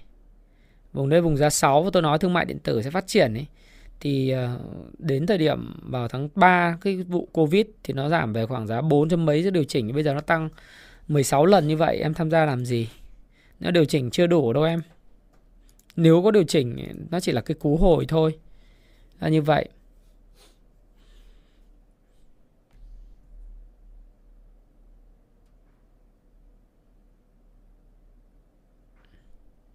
Nói chung là anh em cứ đu trần ý, thì uh, đê giê World nhờ bên uh, hỗ trợ kéo từ cái vùng giá bốn ở phía dưới ấy, tăng lên đến cái đỉnh chín mươi, nó tăng mười bảy lần. Không, em em vào trong phần thước đo đấy. Đúng, đúng chữ M rồi, em đo từ cái phần, không phải thước đo đấy. Cái phần mà thước đo Fibonacci ấy, ở cái phần mà có ba cái gạch ấy. Đấy, em nhìn thấy không? Lên trên nữa, cao nữa, nó còn cao nữa cơ, tăng mười mấy lần ấy. Cái ba gạch ở dưới. Ở dưới không không phải chỗ này, cái vùng mà cạnh trên mặt cười ấy, trên cái mặt cười ấy. Đấy, đấy, nó có cái phần khoảng giá đấy, em đo từ vùng đáy của hai không một chín à hai không hai không, cái cái cây này, này, này kéo lên nữa, lên nữa, kéo lên đến cái đỉnh giá của giá chín mươi ấy. Đấy thì anh em thấy là nó tăng mười bảy lần, kéo lên chín mươi. Đấy, nó tăng mười bảy lần như thế, đánh đấm làm gì? Nó điều chỉnh chưa đủ đâu. Ở ét ét i hay là những cái cổ phiếu mà các bạn hỏi thì về bản chất thì nó là một cái, nói như nào nhỉ? Thứ nhất là cổ phiếu này nó gãy trend rồi, Nó Nó đang ở sideways, nhưng mà sideways trong downtrend. nó gãy trend rồi đó, nó đang ở nó là down, down trend nhưng mà nó đang sideways trong down trend. Thế thì vấn đề ở đây là tại sao nó hồi phục mạnh như này, bởi vì nó có dòng tiền của P-note và dòng tiền E T F vào. Và khi hết cái dòng tiền này đi thì nó sẽ quay trở lại về đúng bản chất của nó thôi. Bởi vì ét and pê bây giờ nó có đến tới là một phẩy bốn tám chín gần một phẩy năm tỷ cổ phiếu. Nó rất là loãng. Rất là loãng là một cổ phiếu siêu đầu cơ các bạn nhìn ấy. Ở bên phải, cái cột bên phải của phần mềm Kung Fu Stock Pro bạn nhìn thấy số lượng cổ phiếu là một phẩy một tỷ bốn trăm tám mươi chín triệu cổ phiếu mà. Đấy. Nó không còn rẻ đâu, P trên B của nó tám phẩy bảy lần, à, P trên B là một phẩy bốn lần và P E là tám phẩy bảy lần, là tính theo cái kết quả kinh doanh của hai nghìn không trăm hai mươi hai. Thế còn nếu mà hai không hai ba thì các bạn sẽ nhìn thấy là có thể P E nó tăng gấp đôi do cái E P S nó sẽ giảm đi ấy. Thị trường nó kém cái nó E P S nó giảm đi liền, doanh thu lợi nhuận giảm đi liền. Ừ, anh em like dùm tôi cho đủ một nghìn like đi, hai nghìn hai trăm mười một người đang coi mà. Anh em nào thích gửi sticker super thanks cảm ơn thì gửi luôn. Đấy, cho nó vui vẻ. Một phút dành cho quảng cáo nhỉ. Đấy.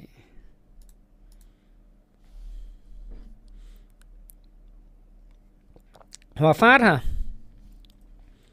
À, công cụ của anh có nhiều cái khác biệt và hay hơn chứ em. Bùi Tú Anh. Nó phải hay hơn nhiều chứ. Đi sau thì mình phải có nhiều cái hay hơn và độc quyền ấy. Anh em nhá, đây nhá, Hòa Phát phải không? Hòa Phát thì về mặt à, hồi phục thì từ mười hai đến mười tám là hồi phục cũng rất là nhiều rồi. mười hai đến mười tám này là hồi phục năm mươi phần trăm, ai ăn cú hồi là cũng ăn đủ đấy.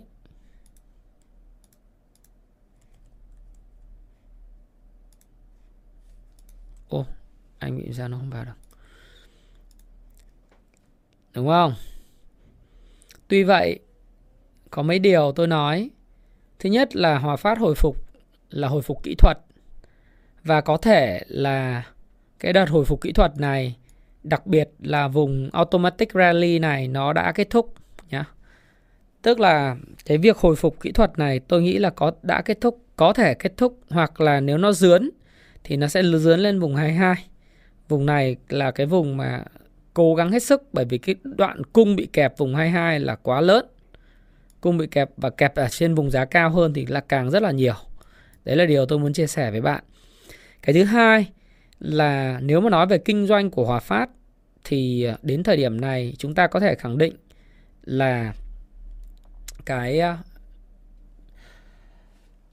uh, cái um, kết quả kinh doanh của quý bốn thì chắc chắn là sẽ rất kém. Đấy. Và cái uh, quý một và quý hai của năm hai không hai ba thì chưa nhìn thấy nhiều cái cửa sáng. Chưa được. Nó chưa nhìn nhiều thấy cái cửa sáng trong cái câu chuyện về về về kinh doanh. Đấy, ít nhất là quý một, quý hai thì mình nhìn ở đây mình có thể nói rằng là Hòa Phát là chưa nhìn thấy cái cái cửa sáng về về về kinh doanh. Ít nhất là cái doanh thu và lợi nhuận và tồn kho, họ mới đóng cái lò cao. Theo hôm trước là cái công văn mà tôi được nhìn thấy thì họ đóng cái lò cao thứ mấy đấy. Thì tôi nghĩ là cái ép a của nó sẽ kém đi rất là nhiều. Còn kém nữa. Cho nên là nếu mà nhìn P E thì nó không chuẩn đâu. Nhá. Nhìn P E thì nó không chuẩn đâu. Đấy.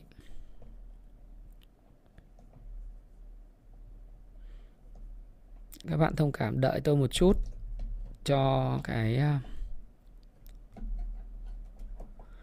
Thực sự là tôi thì tôi không tin rằng là việc phải mua, các bạn phải mua cổ phiếu thép từ bây giờ để chờ đợi trong một chu kỳ ba bốn năm nữa mà các bạn chưa được em. Mà các bạn có thể là đợi dùm tôi khi mà tại sao các bạn không đợi cho đến khi mà cái cổ phiếu nó nó quay trở lại chu kỳ tăng trưởng theo CanSlim để các bạn mua nhỉ?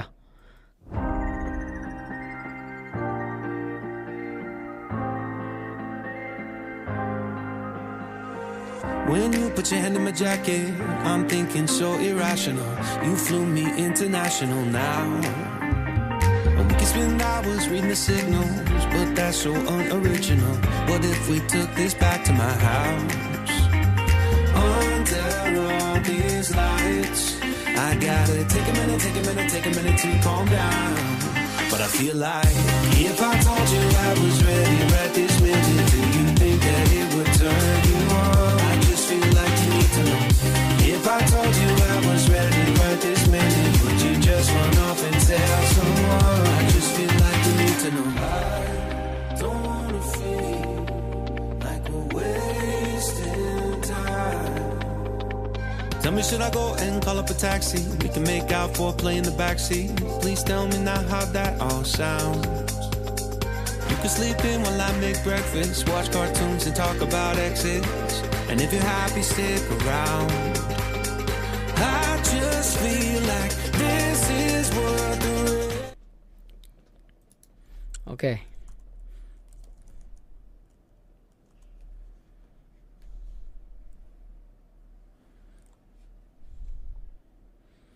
Em vào đăng ký Kung Fu Stock bình thường được mà Cường.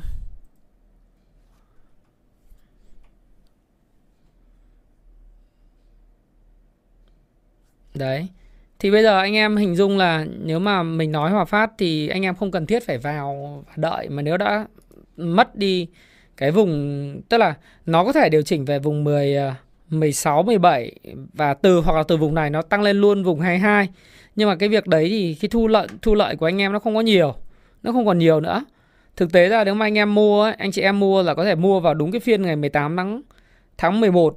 Thì có thể là bây giờ cái vùng lợi nhuận nó có thể ít hơn người bắt đáy mười hai. Nhưng mười tám, mười, mười một mua thì cũng là được lời đến hai mươi lăm, hai mươi bảy phần trăm rồi.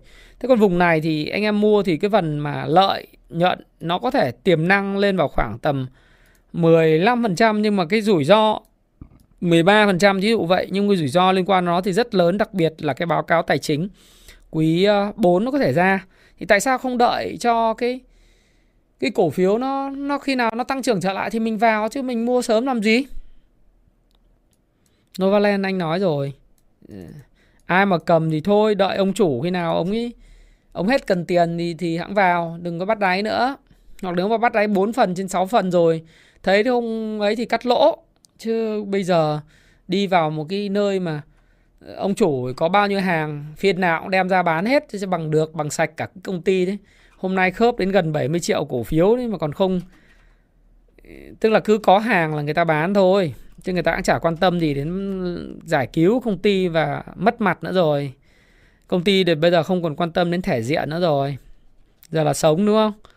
Ví dụ như là bán này bán gần sáu mươi tám triệu cổ phiếu. Cứ có cầu là bán, đúng không? Thì làm sao mà một công ty như vậy bạn có thể giữ được lâu. Đợi đi. Đợi khi nào mà nó mai bán cả công ty. Công ty có sáu trăm bảy mươi triệu cổ phiếu mà. Đây xem nào. Không phải sáu trăm bảy mươi triệu, xin lỗi. Nói là một tỷ chín mươi tư triệu cổ phiếu. Phiên nào cũng đem cả ba phần trăm công ty lên sàn quẩy. Thế thì chịu sao được. Càng bắt càng lỗ thì bắt làm gì nữa. Kệ. Nếu mà bạn thấy là lỗ quá rồi, không chịu được thì cắt lỗ đứng ngoài, cắt bán ra sàn luôn, tạm biệt. Chúc bạn may mắn lần sau. Mình làm sao mình biết được cái công ty này có thể nó về, thậm chí về giá mười sao? Ai mà biết được. Về mười mà người chủ bán chưa đủ. Hoặc ngày mai tăng trận chả biết. Nhưng mà đúng lại là mình không hiểu được ông chủ, mà chỉ biết là ông chủ đang thiếu tiền trầm trọng. Người ta không còn liên quan đến thể diện, sĩ diện nữa đúng không? Không có thể diện sĩ diện nữa rồi thì có tóc rồi, nhưng mà không có thể diện sĩ diện nữa thì người ta cứ bán. Thì làm sao mà mình mình bán à, mình mua được cổ phiếu vẫn cứ giảm tuần tuột tuần tuột tuần tuột thế. Thì giống như bắt đáy, bắt dao rơi một lần bị đứt tay thôi đứng dậy. Sao bắt dao rơi mà cứ bắt mãi, ai đâu mà trung trung bình được mãi, đúng không? Đúng không? Gọi là không ai trung tình được mãi. Có cái bài hát đấy thì đâu đâu ai trung bình giá được mãi đâu. Mình bắt một hai lần mà mình thấy nó không ổn, thấy có vẻ người chủ này, thứ nhất là không còn sự lịch sự, đúng không? Hai là người ta rất là thiếu tiền. Ba là người ta cũng không cần thể diện sĩ diện nữa rồi. Hoặc bốn, người ta trong cái tình huống người ta buộc phải xử lý vì người ta nợ nần quá nhiều. thì mình cũng thông cảm thôi. Mình vào nhưng mình không thể cứu được thì thôi mình đi ra chứ, đúng không? Bạn vào một cái nơi mà bạn rất muốn cứu, chẳng hạn như một đám cháy, bạn muốn cầm xô nước bạn tạt vào cho nó bớt lửa đi, nhưng mà càng tạt thì cái đám cháy nó càng lan rộng lên và thậm chí nó còn lây sang cả bạn, thì bạn phải bỏ chạy đi, bạn kêu gọi cái lực lượng mà chuyên đi chữa cháy vào chứ. Sao bạn đi mà tiếp tục bạn lao người vào cái đám cháy đấy cho nó cháy rụi người đi à? Đúng không? pê vê đê thì anh, anh nói rồi, em, em nghe lại. Thực ra thì cũng cứ rất khó nói là mười nghìn trên một cổ phiếu của nó là rẻ rách. Rẻ rách hay không thì nó phụ thuộc vào quan điểm là ông chủ còn tiền không, ông chủ có còn bộ mặt sĩ diện không, hoặc là ông chủ đã trả nợ hết chưa. Hoặc là từ giờ đến hết ngày ba mươi tháng mười hai cái áp lực của họ nhiều thì nó thế nào? Cũng không nói được nó là một cú lừa, mà bởi vì bản thân người ta cũng có nhiều cái khó nói, đúng không? Khó xử. Người ta cũng không muốn như thế, nhưng bây giờ người ta vứt hết cả thể diện đi rồi thì cái đó là cũng không trách được. Đấy. Chỉ trách là trách họ trong cái thời điểm họ thua cái trận xích bích nó quá lớn. Họ nợ trên tài sản quá nhiều. Đấy. Cái đấy là cái rủi ro mà họ quên mất trong cái điều quan trọng nhất. Đó là hiểu và nhận thức rõ về rủi ro. Họ nghĩ tiền dễ. Nào là đâu đi thâu tóm Diamond Bay, nào đâu thâu tóm đủ các cái tài sản, nào đi xuống An Giang lập đất ở dưới An Giang rồi mua chỗ này mua chỗ nọ, mua đủ nơi, mở đủ các ngành nghề, trong khi cái cái đô thị mà kiếm được tiền cho mình chính thì không tập trung, loe ngoe, đúng không? Làm ăn cứ bung bét loe ngoe khắp nơi, đấy là cái hệ quả mang lại thôi chứ có gì đâu. Một nghề cho chín hơn chín nghề. Anh tập trung vào bất động sản, anh phát triển các đại đô thị của anh, dân người ta ủng hộ anh ầm ầm, thương hiệu của anh có, nhẽ ra anh phải là người thắng lớn. Thì anh đi anh mua đủ thứ ép và bê, rồi anh xuống An Giang anh mua đất, chưa xong dự án này lên Đà Lạt, anh lại đi Phú Yên anh thu tóm đất, thì anh anh Diamond vân vân, ở Nha Trang anh mua Diamond Bay vân vân, nhiều nơi. Thế thì bây giờ nó vốn chủ thì thì thì ít mà. Đây, thông tin doanh nghiệp nói có sách mách có chứng thì không trên báo cáo tài chính không?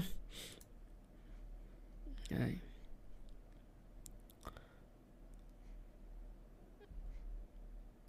Vốn chủ sở hữu thì thì có bao nhiêu?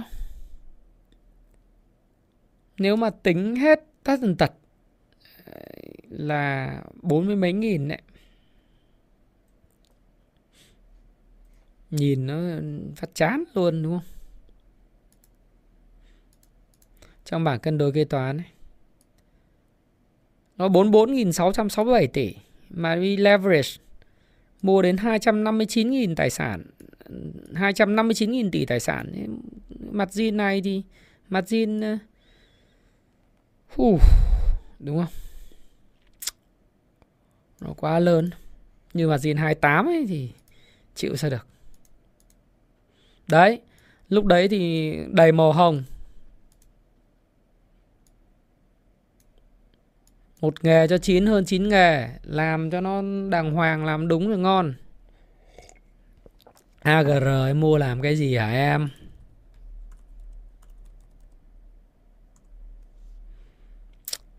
Thực ra cái chứng khoán thì nó đi chung với lại thị trường thôi em. Nó đi chung với lại sóng chứng khoán thôi. Khi nào hết sóng chứng khoán nó có... hoặc có năm ngày phân phối thì bán đi em. Năm sáu ngày phân phối thì bán. Đạm Cà Mau hả chị Bích? À, Đạm Cà Mau thì Đạm Cà Mau thì là một công ty rất tốt, rất tốt về tài chính, rất tốt về đủ thứ. À, tuy vậy thì nó sẽ đi theo sóng của thị trường chung. Và có lẽ là cái đỉnh lợi nhuận của Đạm Cà Mau thì nó cũng đã qua rồi. Đỉnh lợi nhuận thì nó đã là đỉnh vào quý một năm nay. Tuy nhiên mà nói thì nó là sản phẩm thiết yếu. Và cái tiền của Đạm Cà Mau và số lượng tiền tương đương tiền đầu tư tài chính ngắn hạn vân vân, họ nhiều tiền lắm. Vay nợ thì chả có. Về cơ bản thì câu chuyện của Đạm Cà Mau hay Đạm Phú Mỹ thì nó chỉ là cái câu chuyện liên quan đến chuyện là cái giá nào thôi. Giá này thì nói là rẻ chưa thì chưa rẻ, Điều, điều chỉnh đủ chưa thì chưa đủ. Bởi vì nếu mà tính từ tháng ba năm hai không hai không cho đến thời điểm mà cao điểm nhất của nó là bốn mươi sáu nghìn một cổ phiếu ấy, thì nó cũng tăng từ giá bốn nghìn chín trăm. Nó tăng mười lần ấy. Thì nếu mà một cái cổ phiếu mà chỉ trong vòng một năm rưỡi tăng mười lần gọi là siêu cổ phiếu không? Thì giống như William O'Neill nói là xác suất đến tám mươi chín phần trăm của một cổ phiếu tăng bảy lần, sáu lần.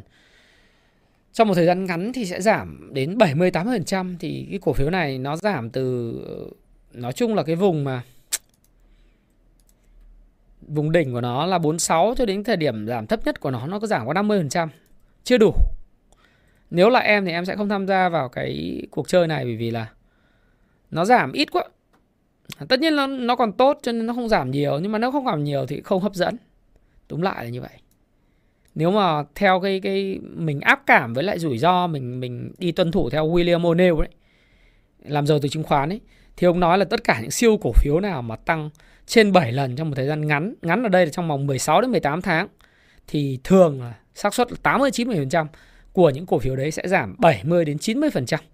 Đấy, thì bây giờ một cái giảm của nó chỉ có discount năm mươi phần trăm từ trên đỉnh, chưa đủ. Hoặc là nếu nó chưa đủ về giá thì nó phần phải có thêm thời gian. Tức là nó phải tích lũy thêm thời gian. Mà từ cái vùng đỉnh giá cho đến thời điểm này thì nó mới tích lũy được có tám tháng, chín tháng. Đấy, tám tháng thôi chứ không phải chín tháng. Hết tám tháng, mà tám tháng thì là không đủ để cho thị trường nguôi ngoai nỗi đau. Và những người cầm lỗ, người diamond hand người ta người ta chốt lời, hoặc người ta những người cầm lỗ người ta ra hàng. Đúng lại nó chưa đủ cái nỗi đau. Uh, a xê bê anh, anh chọn a xê bê, uh, em bê bê cũng được, nhưng mà anh anh chọn a xê bê tốt hơn, hoặc em bê bê cũng ok nhá. ét hát bê chả có gì nhận định, nó là cổ phiếu siêu đầu cơ. giê e xê thì nó là một cổ phiếu siêu đầu cơ rồi. Nó đi theo cái thị trường chung và đi theo lái. Túm lại là nó hồi phục kỹ thuật. Anh em nào hiểu về kỹ thuật, hiểu về CanStim làm giàu từ chứng khoán. Thực ra CanStim làm giàu từ chứng khoán không, không thuần là kỹ thuật. Anh em phải tập trung vào những cổ phiếu mà nó tăng trưởng doanh thu, tăng trưởng lợi nhuận. Chứ đừng chỉ tập trung vào cái câu chuyện là nó có tăng trưởng về giá. Đấy, một phút ra nhiều quảng cáo.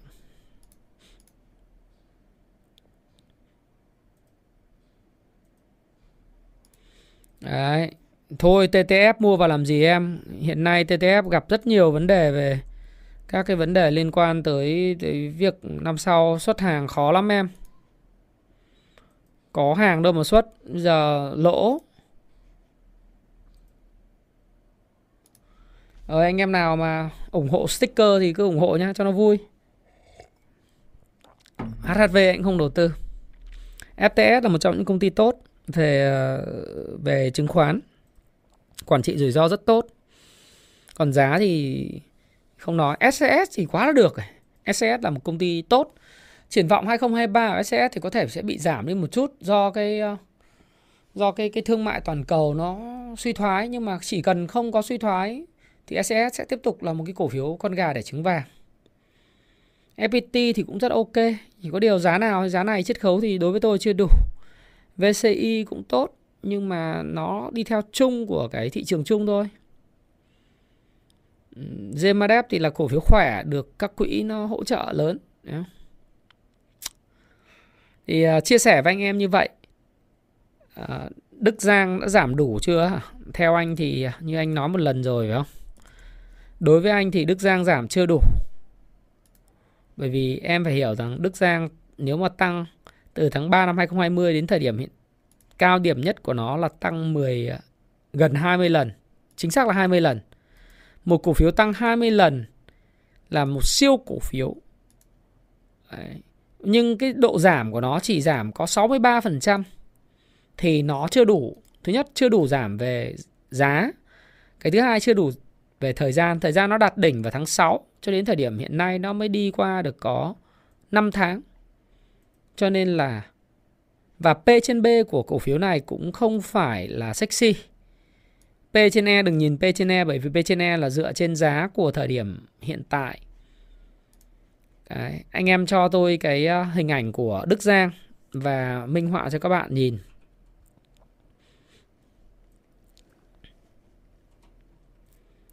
đê giê xê, mã đê giê xê.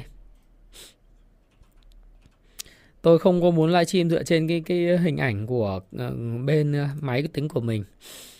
Đấy thì đê giê xê thì nếu nhìn biểu đồ, không anh em nhìn biểu đồ tuần ý, để tự động, để ở phần dưới nó tự động, nó đừng phải căn chỉnh gì cả. Ở dưới phần lốc ấy, nó có chữ tự động ấy, góc bên phải đó, để tuần và có phần tự động ở dưới. Thì chính xác là nó tăng từ cái vùng đấy, từ vùng giá sáu đấy, điều chỉnh đấy, là vào ngày mùng sáu tháng tư năm hai nghìn không trăm hai mươi, cái tuần đấy đấy, nó tăng. Em kéo lên em sẽ thấy đấy, cái phần phạm vi giá đấy, em sẽ thấy là từ cái vùng đó tăng lên cái vùng đỉnh đấy, anh em nhìn thấy rõ không? Từ cái vùng đấy là tăng hai mươi lần đấy, tăng đúng hai mươi lần, hai mươi mốt lần đấy. Xong rồi bây giờ nó giảm từ đỉnh xuống dưới cái vùng đáy thấp nhất, em kéo từ trên xuống dưới lại một lần nữa, bỏ cái đấy ra, thêm một cái lần kéo nữa từ trên đỉnh kéo xuống dưới đấy, đấy cực kích vào cái công cụ đó một lần nữa ở bên trái đấy. Rồi em kéo từ trên đỉnh kéo xuống dưới thì, thì nó có giảm có sáu mươi ba phần trăm. Và các bạn nhìn thấy rất rõ là nếu mà giảm như thế thì một siêu cổ phiếu theo William O'Neill là đã tăng trên tám lần là phải giảm tám mươi phần trăm. Thế anh cứ giảm sáu mươi ba phần trăm. Cái thứ hai là các cái mẫu hình vai đầu vai rất rõ. Thậm chí là có thể lên một cái một thêm một cái vai vai lệch ở phía bên phải nữa mới đủ một cái mẫu hình. Thì cái này ấy, nhìn uh, nhìn thì chưa đủ về thời gian, chưa đủ về mức độ giảm giá, nên không tham gia, tôi không tham gia vào những cái cổ phiếu như vậy. Nếu anh em có hỏi thì cái mẫu vai lệch hình thành từ tháng bảy cho đến tháng mười năm hai nghìn không trăm hai mươi hai đấy, đấy cái cái cái đỉnh đầu hoặc là cái vai đầu vai đấy rồi đã xong rồi đúng không? Thế còn một cái vai mà hình dẹt chèn tròn là từ cái vùng tháng bảy tháng mười năm hai nghìn không trăm hai mươi hai đấy, ở phía bên trái ấy, đấy, thì cũng thấy là nó rất rõ. App anh dùng là Kung Fu Stock Pro em nhé. Nó đầy đủ thông tin về, em nhìn thấy P trên E của nó là hai phẩy bảy, P trên B là hai phẩy hai. Đấy, cái vai lệch đấy.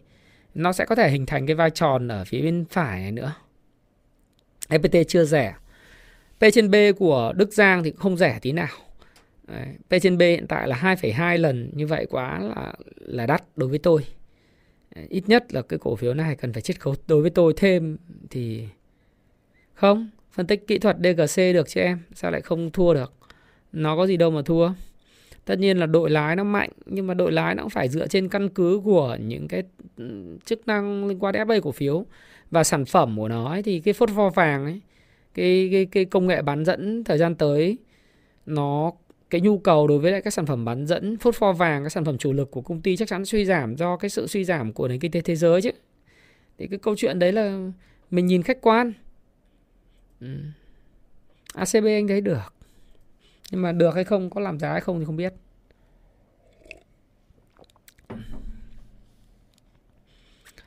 Thực sự là nhìn chart thì theo theo cái đồ thị Wick thì em nhìn như vậy, nhưng em nhìn đồ thị ngày thì nó khác em.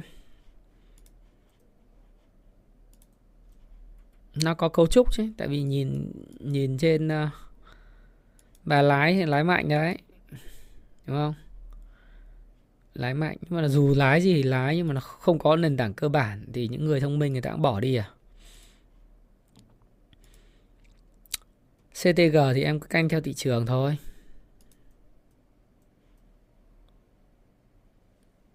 Ồ.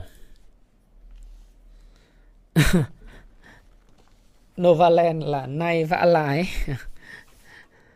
xê tê giê thì nó khỏe đấy, đợt vừa rồi là nó có cái dòng tiền của Fubon với lại Pinot vào nó kéo thì cũng kinh. Về cơ bản thì chả có cái gì. Đấy, Novaland thì thôi, bỏ đi. Mua bán gì nữa? ét hát ét à, Thái Hải Thanh. À, anh em cho ét hát ét đi, ét hát ét. Hải Hải cho ét hát ét. Ok. Thì ét hát ét thì hồi phục yếu hơn thị trường chung. Có thể nó có những cái vấn đề liên quan đến ép a về cổ phiếu, về trái phiếu vân vân, nhưng mà gọi là hồi phục theo thị trường chung thôi. Thực ra thì anh em phải lưu ý một tôi một điều này này. Nếu mà chia sẻ về cái vấn đề liên quan đến từng cổ phiếu một thì, thì chia sẻ hết cả cả buổi tối cũng hết tám trăm mã cổ phiếu, phải không? Nhưng mà mấy cái lưu ý, xin quay trở lại màn hình chính của tôi. Mấy cái lưu ý đó là anh em cần giúp tôi một việc. Tôi có nói với anh em về, thứ nhất là nhận thức rất rõ cho tôi về cái bài học về rủi ro nhá. Cái rủi ro này quan trọng lắm. Nhận thức rõ về rủi ro. Đã có ba ngày phân phối trong sáu ngày gần nhất. Và nếu thị trường có tăng dướn thì vẫn được. Có thể kéo tiếp tục uh, mã trụ, Pinot có thể tiếp tục bỏ tiền đánh, e tê ép có thể đẩy lên nữa. Uh, và các cái tạo lập nội địa có thể theo dòng tiền của nhà đầu tư nước ngoài để đẩy các cổ phiếu trụ lên những cái vùng đỉnh cao giá mới. Điều đó là tốt cho thị trường và bạn sẽ cảm thấy vui vẻ khi nhìn thấy màu xanh và màu tím trên bảng điện. Tuy nhiên, chúng ta cần phải nhận thức rất rõ, đó là đã có ba phiên phân phối. Khi mà có đến bốn đến năm phiên phân phối thì với William O'Neill và tôi thì chúng tôi sẽ rời ra khỏi thị trường. Cái thứ hai là chúng ta sẽ phải hiểu những sự tăng điểm lần này không đến từ nội tại căn bản của các cái cổ phiếu. Nó dựa vào cái dòng tiền đánh bạc của Pinot, dòng tiền nói chung là đầu cơ vào nhanh ra nhanh. Cái thứ hai, những cái cổ phiếu tăng trần tím liên tục nhiều phiên cũng dựa trên một cái khái niệm đó là FOMO, thúc đẩy sự tham lam của mọi người. Nghĩa là kéo vào để tham và để xả.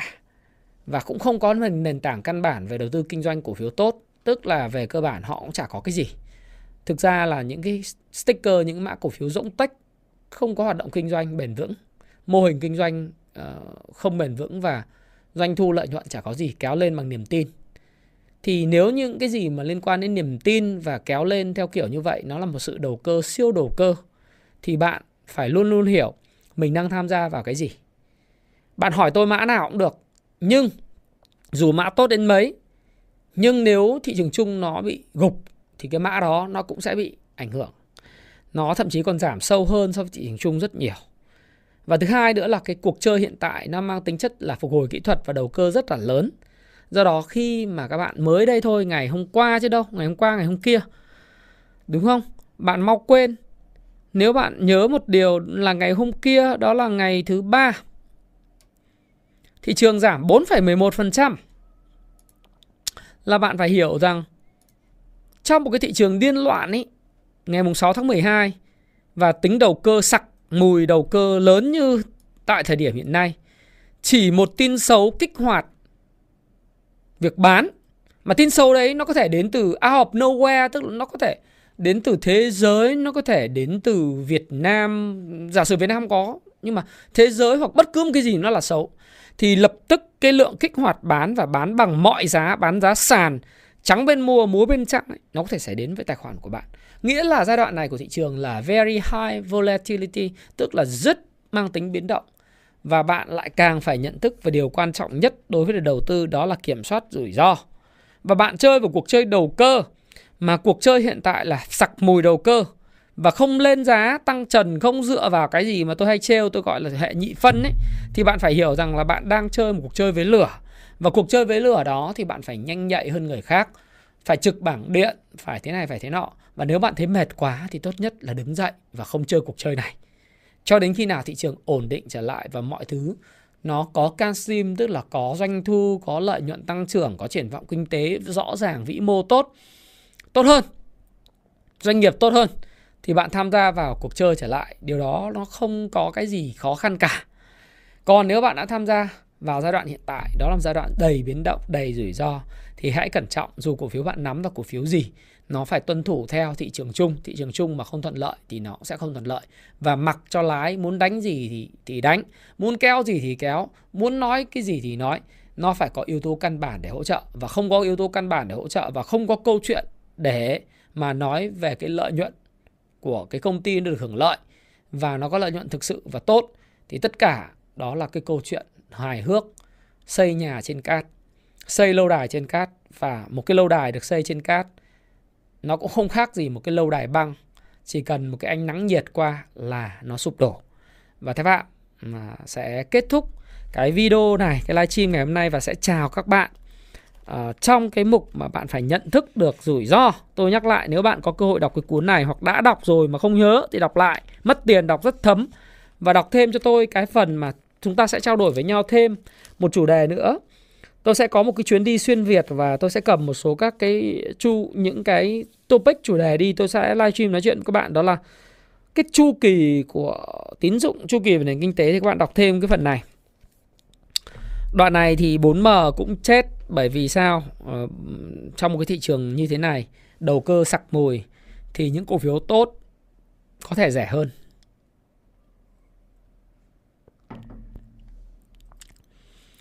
À, cảm ơn tất cả anh em, cảm ơn uh, Dòng Việt, cảm ơn Thái Hải Thanh, Khuê Rọ mà, và chào Đỗ Văn Sơn. À, uh, ét ét xê thì cũng phụ thuộc thị trường chung thôi. Nguyễn Văn Tịnh cũng vậy ha. Mã Argentina, mã này thì chịu, ai thích Messi thì độ. À, ai thích Hà Lan độ Hà Lan, ai thích Messi độ Messi. Tôi sẽ đi xuyên Việt và mỗi một cái chuyến đi xuyên Việt chúng ta sẽ có một cái bài học uh, liên quan đến một cái series chứng khoán A bờ cờ. Mà các bạn sau này uh, có thời giờ các bạn sẽ xem lại cái video về gà Tây, xem lại cái video này, bạn sẽ thấy là mình học được rất nhiều. Đấy. Chào Thành Danh và Huân Nguyễn. Nếu chúng ta có duyên chúng ta sẽ gặp nhau trong cái khóa học tháng ba. Còn nếu các bạn từ giờ các bạn có thể tích lũy thêm kiến thức, các bạn có thể đọc sách, các bạn có thể hỏi trên livestream của tôi, các bạn có thể hỏi trên nhóm chat của cái phần mềm Kung Fu Stock Pro, và chúng ta sẽ trao đổi rất là nhiều những cái thứ thú vị với nhau ở trong đó. Sẽ livestream nói chuyện với các bạn nhiều hơn. Và nếu các bạn có mua super sticker, bên đội của YouTube họ có khuyến nghị là bảo anh ơi, anh anh anh cố gắng bảo các bạn là mua super sticker nhiều nhiều, và ok để anh nói thử xem. À, ngoài ra có một cái à, nhờ đội kỹ thuật đưa lên dùm tôi nhá. Hiện nay thì một trăm tám mươi tám bộ hộp đại lộc đại đại phát của năm hai không hai ba thì đã được đặt một nửa rồi. Giờ tôi chưa có trên tay, nhưng tôi sẽ review cho các bạn sau. Nhưng mà cái hộp đại lộc đại phát ấy thì anh em có thể đặt hàng trên website của Happy Life. Đấy, những cái hộp này thì tôi sẽ hứa là sẽ ký ký cho các bạn luôn, không cần phải các bạn uh, yêu cầu. Tôi sẽ ký tặng ít nhất là một cuốn sách, trong đó hai cuốn sách Bollinger Band và cuốn sách Con đường dẫn đến sự giàu có, để cho các bạn có thể uh, có thể um, sẽ có một cái món quà may mắn cho hai không hai ba hai không hai ba. Mọi người bi quan nhưng thực tế tôi lại thấy nó là một cái năm Quý Mão rất là đẹp. Thì uh, có thể là tiền hung hậu cát, chả biết đâu mà lần. Cho nên là năm nay này, tiền thì cát, hậu thì hung, đúng không? Hung hiểm, đặc biệt giữa năm hung hiểm, cuối năm hung hiểm hơn. Có được cái sóng hồi này mấy người về bờ đâu, đúng không? Nhưng năm sau chưa chắc nó là năm xấu, quá xấu. Nhỡ đâu lại là năm rất tốt, kể từ khi Fed giảm lãi suất thì sao? Thì hy vọng là năm nay, năm ngoái là tôi không có làm cái gì. À, năm ngoái năm Covid nó xảy ra với gia đình tôi và với uh, khá nhiều người, những cái sự đau buồn ở Hồ Chí Minh. Tôi không có kịp làm cái gì cho Tết cả. Thì năm nay là cái năm mà ngay sau cái đại dịch. uh, Năm hai không hai không tôi có làm cái con trâu vàng, thì hai không hai mốt rất là tốt. Năm nay thì Happy Life làm cái đại lộc, đại lộc phát, để các bạn đặt trước thì bạn được tặng rất là nhiều thứ đấy, rất là đẹp và khá là phong thủy. à, Anh không đi à, không đi qua Cần Thơ. Thì năm nay hy vọng làm cái đại hộp đại lộc phát này thì đến đến hai không hai ba chúng ta lại có một cái năm mà có thể tiền hung thì hậu cát. Hy vọng là như vậy và tôi khá tin vào điều đó. Tôi không biết làm sao nhưng mà đối với con mèo thì nó đỡ dữ hơn con hổ. Con mèo thì trông nó là tiểu hổ thôi, trông có vẻ là hổ nhưng mà thực ra nó là hổ đồng bằng, cho nên cũng không đáng sợ lắm. Con dần thì nguy hiểm quá, đúng không? Nghĩ gì về ra anh nói rồi. Ồ, oh, cái sticker của bạn Hưng Lê vui quá hả? Đấy. Anh em có thể sẽ có thêm quảng cáo cho nó vui vui, đúng không? Thế thì được, hiện nay thì đã được có khoảng độ tầm chín mươi bộ đã được đặt rồi. Anh em đặt nhanh nhá, bởi khi mà tôi đã có mà review thì chắc chắn là lúc đấy đừng hỏi là còn không thì chắc nó hết rồi, hoặc là tôi sẽ tôi đã tặng hết rồi. Ok. Rồi, à, xin cảm ơn tất cả mọi người rất nhiều. À, cảm ơn Minh Sơn, cảm ơn Trinh Lê. Trinh Lê có sticker đẹp quá hả? Cảm ơn Áo Dài Viễn Đông.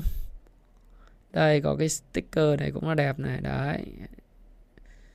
Rồi, anh em like dùm cái cho một nghìn like cho nó đẹp trai đi. Đa tạ. Nhiều khi ngồi livestream nói chuyện về thị trường, bởi vì rủi ro, về đầu cơ, kinh doanh cũng rất nhiều những cái thú vị ấy. Cố gắng là giai đoạn này làm thế nào đấy mình phải rèn luyện sức khỏe. Cái trí tuệ của mình không được mất đi. Và đặc biệt là cái nhuệ khí. Mình không được mất nhuệ khí. Mất tiền thì nó là chuyện bình thường. Nhưng mất đi nhuệ khí thì mình mất đi hết. Mình không còn cái hứng thú học hành, không còn hứng thú phát triển nữa. Thì làm sao mà đến cái chu kỳ mới nó quay lại mình kiếm được tiền. Chẳng nhẽ mình giống những người khác than thở uh, chuyện mất tiền. Mình phải khác biệt đi. À, anh có chạy giải Techcombank nhá. Hẹn anh em vào ngày mười một tháng mười hai. Chạy Techcombank lần này kéo anh em chạy sub hai thôi. Đấy. Chào anh Sơn Phạm. Mà có tháng ba thì em đăng ký ở đây này. Đấy. Đấy, đăng ký ở đây nhé. Miti Miki Miki chứ. Anh Thái thì thường livestream vào thứ năm hàng hàng tuần. À, nhưng mà nếu trong trường hợp đi xuyên Việt thì sẽ ngồi livestream với anh em thứ ba, thứ năm. Đấy. Còn thứ bảy, chủ nhật thì rảnh rảnh lúc nào lên ngồi nói chuyện, nói chuyện về những cái câu chuyện liên quan đến đời sống, liên quan đến phát triển bản thân, liên quan đến đầu tư. Nói chung là nên nên có một cái sự duy trì và kết nối. Thì năm hai không hai mốt, à, năm hai không hai ba thì ngoài cái hộp đại độc phát thì tôi sẽ làm cái chương trình hội viên. Cái chương trình hội viên này trên YouTube thì như tôi nói, nó sẽ có rất nhiều những quyền lợi cho anh em, có thể quyền lợi combo luôn. Cả với uh, phần mềm, những ai có phần mềm rồi thì không sẽ mua cái gói kiểu khác. Và những ai mà uh, chúng ta có thể mua một cái gói combo hội viên và được luôn cái gói của theo tháng của Kung Fu, uh, Happy Station để nghe sách nói thì cũng vậy, và những cái bài giảng online của tôi thì chúng ta sẽ sẽ kết hợp lại và sẽ làm cho những cái video nhận định chi tiết hơn với những công cụ hướng dẫn hàng tuần, coi như là một cái khóa học uh, bổ trợ thêm online cho quý vị. Và đặc biệt nếu có những cái cơ hội giới thiệu những cái cơ hội đầu tư tốt, tất nhiên sẽ luôn luôn có tuyên bố trách nhiệm, thì cái lượng tiếp cận của nó sẽ không có nhiều, bởi vì nó trên gói hội viên exclusive mà, thì nó chỉ chỉ có những cái hội viên mà trả phí, không có quảng cáo, trong đó sẽ không có quảng cáo. Nhiều bạn hay nói với tôi là anh ơi tại sao những cái video của anh hay có quảng cáo? Thì thú thật với các bạn là quảng cáo là một điều bình thường trong cuộc sống, phải không? Các bạn đọc vê en Express, đọc Dân Trí, đọc bất cứ báo nào, những báo miễn phí thì bạn phải trả cái không phải trả mà bạn phải có một cái ủng hộ người ta. Tôi không thích người khác dùng Opera đâu. À, bởi vì Opera nó tắt cái, cái quảng cáo đi. Nên quảng cáo gây sự phiền hà không có. Nhưng mà bạn hãy yêu cái sự phiền hà dễ chịu đó. Bởi vì chỉ khi mà bạn đọc, bạn nhìn thấy những quảng cáo trên báo Vn Express hay báo Dân Trí hay báo hai mươi bốn giờ hay vân vân, thì những người mà người ta hay cà phê ép vân vân, thì người ta mới có cái nguồn lực để người ta duy trì đội ngũ phóng viên tòa soạn cho bạn đọc tin. Nếu mà bạn bảo là bây giờ đọc báo mà không không có quảng cáo, hay xem YouTube không quảng cáo, thì người ta sẽ nuôi quân người ta kiểu gì? Người ta sẽ sẽ có cái tiền để mà trang trải cho cái đội ngũ tòa soạn và xây dựng các nội dung, tuyến nội dung cho các bạn kiểu gì? Thì nếu bạn không muốn thì bạn trả subscription. Thì như là YouTube họ cũng có cái cái subscription là không phải xem quảng cáo. Nếu bạn trả cho người ta mấy chục đô một tháng đấy, thì bạn có thể làm đăng ký cái gói đấy chứ không bao giờ thấy quảng cáo. Tương tự như vậy với những cái tờ báo, tờ báo mà tôi phải trả đến sáu mươi chín, thậm chí có những tờ báo tôi phải trả đến hơn một trăm đô một năm để một tháng xin lỗi các bạn, một tháng để mà phải đọc những tin tức tiếng Anh của người ta. Thì mình tôn trọng chất xám của những cái tác giả, cho nên việc mà mình có tiền mình trả thì mình cảm thấy rất happy. Hay một số bạn thì chia sẻ với tôi là bạn đọc cái báo điện tử của Thời báo Kinh tế Việt Nam và mua trả phí download cái app về. Thời báo Kinh tế Việt Nam bạn nên đọc. Tôi khuyên các bạn nên đọc cái báo Thời báo Kinh tế Việt Nam dạng Nguyệt San à, hàng tháng. Một năm có mười hai số thôi. Cái này tôi không có quảng cáo gì, tôi không có có bất cứ một quyền lợi gì liên quan đến đấy. Bởi vì tôi đọc à, và có các bạn khác cũng đọc. Nhưng tôi cũng khuyên các bạn là bạn à, trả phí cho người ta. bạn đọc những cái bài mà viết ở trên đấy nó đầy hàm lượng chất xám, học hỏi được nhiều lắm. Chứ đọc những cái tờ báo mà họ đăng lại, họ trích lại những, trên những cái trang web ấy, mang tính chủ đích của họ để kêu gào thổ, bơm thổi giá cổ phiếu, bơm thổi giá bất động sản, bơm thổi này kia, họ đang có chủ ý, bạn chả học được cái gì cả. Còn trong cái Thời báo Kinh tế Việt Nam, nó có rất nhiều những cái góc nhìn đa chiều của những cái vị giáo sư đầu ngành, những cái tiến sĩ đầu ngành, những chuyên gia đầu ngành thuộc lĩnh vực uh, kinh tế và tài chính và doanh nhân, cho nên bạn đọc nó sướng lắm. Cái này là quảng cáo miễn phí luôn cho Thời báo Kinh tế Việt Nam nhé. Tôi là một cái độc giả subscription của Thời báo Kinh tế Việt Nam, rồi Bloomberg có luôn, uh, Barron's có luôn, uh, đọc những cái tờ báo của New York Times có luôn. Uh, là mình mình mình trả phí cho, thậm chí là tờ báo Nhật báo Hoa Nam, South China Morning Post, đúng không? Cũng cũng trả tiền luôn để cho người ta có cái động lực, người ta viết nhiều bài hay cho mình. Bloomberg Business quá nhiều thứ hay đấy. Mình mình trả, cho nên nếu mà bạn có nhìn thấy những cái quảng cáo, à, tí nữa lên uh, lên trên cộng đồng tôi sẽ hướng dẫn các bạn. Đấy. Thì tất nhiên, nhưng mà quảng cáo thì anh em phải hiểu rằng nó cũng có quảng cáo cho cho người ta có cái quảng cáo để người ta còn tiếp tục, người ta có cái ngân sách để người ta làm. Chứ còn nếu mà bây giờ bảo là một thế giới không có quảng cáo thì thì ngay cả đài truyền hình vê tê vê đấy, bạn thấy nhiều lúc cái chương trình mà từ mười tám giờ năm mươi lăm cho đến mười bảy giờ bạn thấy đầy quảng cáo không? Hay là cái trước cái chuyên mục thể thao ấy, hay thời dự báo thời tiết ấy, quá nhiều quảng cáo. Nhưng mà nếu bạn không thích thì thôi, bạn cứ, nhiều khi xem quảng cáo thấy thú vị mà, nhiều không thích thì bạn bạn bạn chuyển kênh, mà chuyển kênh thì hơi hơi phũ thì thôi bạn cho nhỏ tiếng, bạn tắt tiếng đi, hoặc là bạn xem để ủng hộ người ta. Chứ còn đại đội ngũ phóng viên họ cũng cần phải có quảng cáo để để nhà đài người ta còn có thể tự chủ về tài chính chứ, đúng không? Thế để cho anh em hiểu, anh em thông cảm, chứ đừng có kỳ thị quá về cái chuyện quảng cáo. Có quảng cáo là tốt đấy. Không có quảng cáo thì chả có sáng tạo, chả có nền tảng YouTube để mà đưa cái miễn phí về tài, về tài chính, về giáo dục, về giải trí cho anh em đâu. Đấy. ét ét i anh nói rồi. Thôi thì xin cảm ơn mọi người. Nhớ dùm tôi điều quan trọng nhất là nhận thức về rủi ro và quản trị nó. Sẽ còn những cái bài học trong chuyến đi xuyên Việt sẽ chia sẻ với anh em nhiều hơn. Và Thái Phạm cảm ơn bạn đã lắng nghe chia sẻ của Thái Phạm trong video này. Và nếu các bạn có thể ủng hộ Thái Phạm thì có thể gửi sticker, super thanks, hoặc là các bạn có thể uh, sử dụng các cuốn sách bản quyền của Happy Life, rồi đặt hộp uh, lộc phát. Nếu chúng ta có duyên với nhau thì chúng ta sẽ hiện diện trên các nhóm của Kung Fu Stock Pro hoặc gặp nhau ở ngoài đời thực. Và luôn luôn nhớ, uh, có được mười một con gà Tây mà mất đi ba vẫn còn tám, còn hơn là không có gì.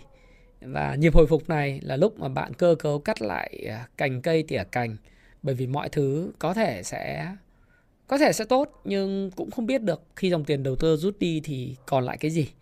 À, hãy nhớ lại những cái nhịp rất đau khổ của mình trong tháng tư, tháng năm và từ tháng chín, tháng mười một vừa rồi để hiểu rằng tiền rất khó kiếm. Và hẹn gặp lại các bạn trong cái video vào ngày thứ bảy, có thể là một chủ đề về phát triển bản thân giống như tuần trước, và một video vào ngày chủ nhật. Ngày thứ bảy thì tôi sẽ dành thường dành cái chủ đề của ngày thứ bảy cho phát triển bản thân. Nếu trong mùa World Cup thì tôi có thể nói chuyện vào buổi sáng hoặc buổi chiều, nói về uh, các mục tiêu, các bánh xe cuộc đời trong thiết kế cuộc đời thịnh vượng, nói chuyện về những lúc mà chúng ta cần phải có cái mục tiêu gì đó, uh, dành cho những đối tượng quan tâm đến cái chủ đề này. Còn chủ nhật thì như thường lệ đó là nhịp đập thị trường và cái view của tôi hàng tuần. Cảm ơn các bạn. Hẹn các bạn À, trong cái video tiếp theo vào ngày thứ bảy. Chúc các bạn có một buổi tối thực sự vui vẻ. Và hôm nay thì uh, chắc là không có, hôm nay có ấy không nhỉ? Lịch thi đấu uh, World Cup không nhỉ? Mai mới có đúng không? Hôm nay các bạn lại tiếp tục có một ngày nghỉ đúng không?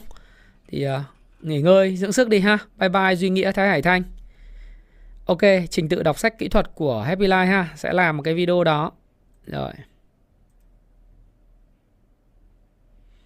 Ồ oh, hay quá ha, các bạn The Diana nói đúng, quảng cáo mà nhiều chứng tỏ công ty mạnh, bởi vì mua được rất nhiều quảng cáo thì có nghĩa là công ty đó phải rất mạnh.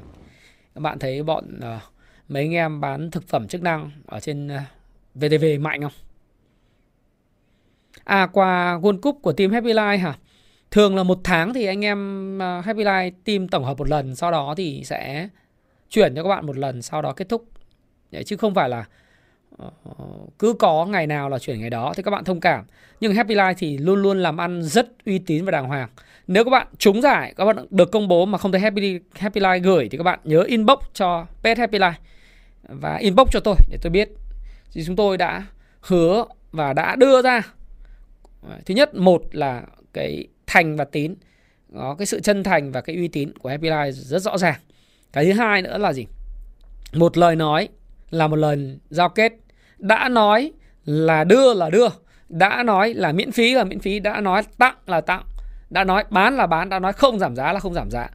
Một câu nói là một lần ký kết hợp đồng. Một câu nói hứa với các bạn trên YouTube cũng là một lần ký kết hợp đồng miệng của tôi với các bạn. Và thường là tôi sẽ phải thực hiện các hợp đồng đó. Uy tín quan trọng lắm. Thương hiệu nó ở cái chỗ uy tín. Thế nên là bao giờ cũng các bạn mà không có, có thấy anh em gửi quà thì các bạn nhắn tin ngay là chúng tôi sẽ chuyển trả và chuyển ngay. Đấy. Còn anh em Happy Life thì quân lệnh như sơn, tuân thủ kỷ luật rõ ràng. Nó không có câu chuyện là là là phục vụ khách hàng không chuẩn đâu, phải chuẩn chỉ. Độc giả, nhà đầu tư và những người yêu sách ủng hộ Happy Life thì cứ yên tâm là chúng tôi sẽ phục vụ rất là chuẩn, xứng đáng đến từng đồng tiền các bạn bỏ ra. Chứ không bao giờ có câu chuyện là hứa lèo không làm. Đấy. Thái Phạm cảm ơn bạn và hẹn gặp lại các bạn. Chúc các bạn có một buổi tối tốt lành. Chúc vạn sự may mắn. Hẹn gặp lại.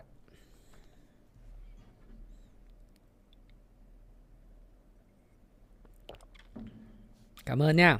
Anh em ủng hộ gì thì cứ ủng hộ mạnh mẽ.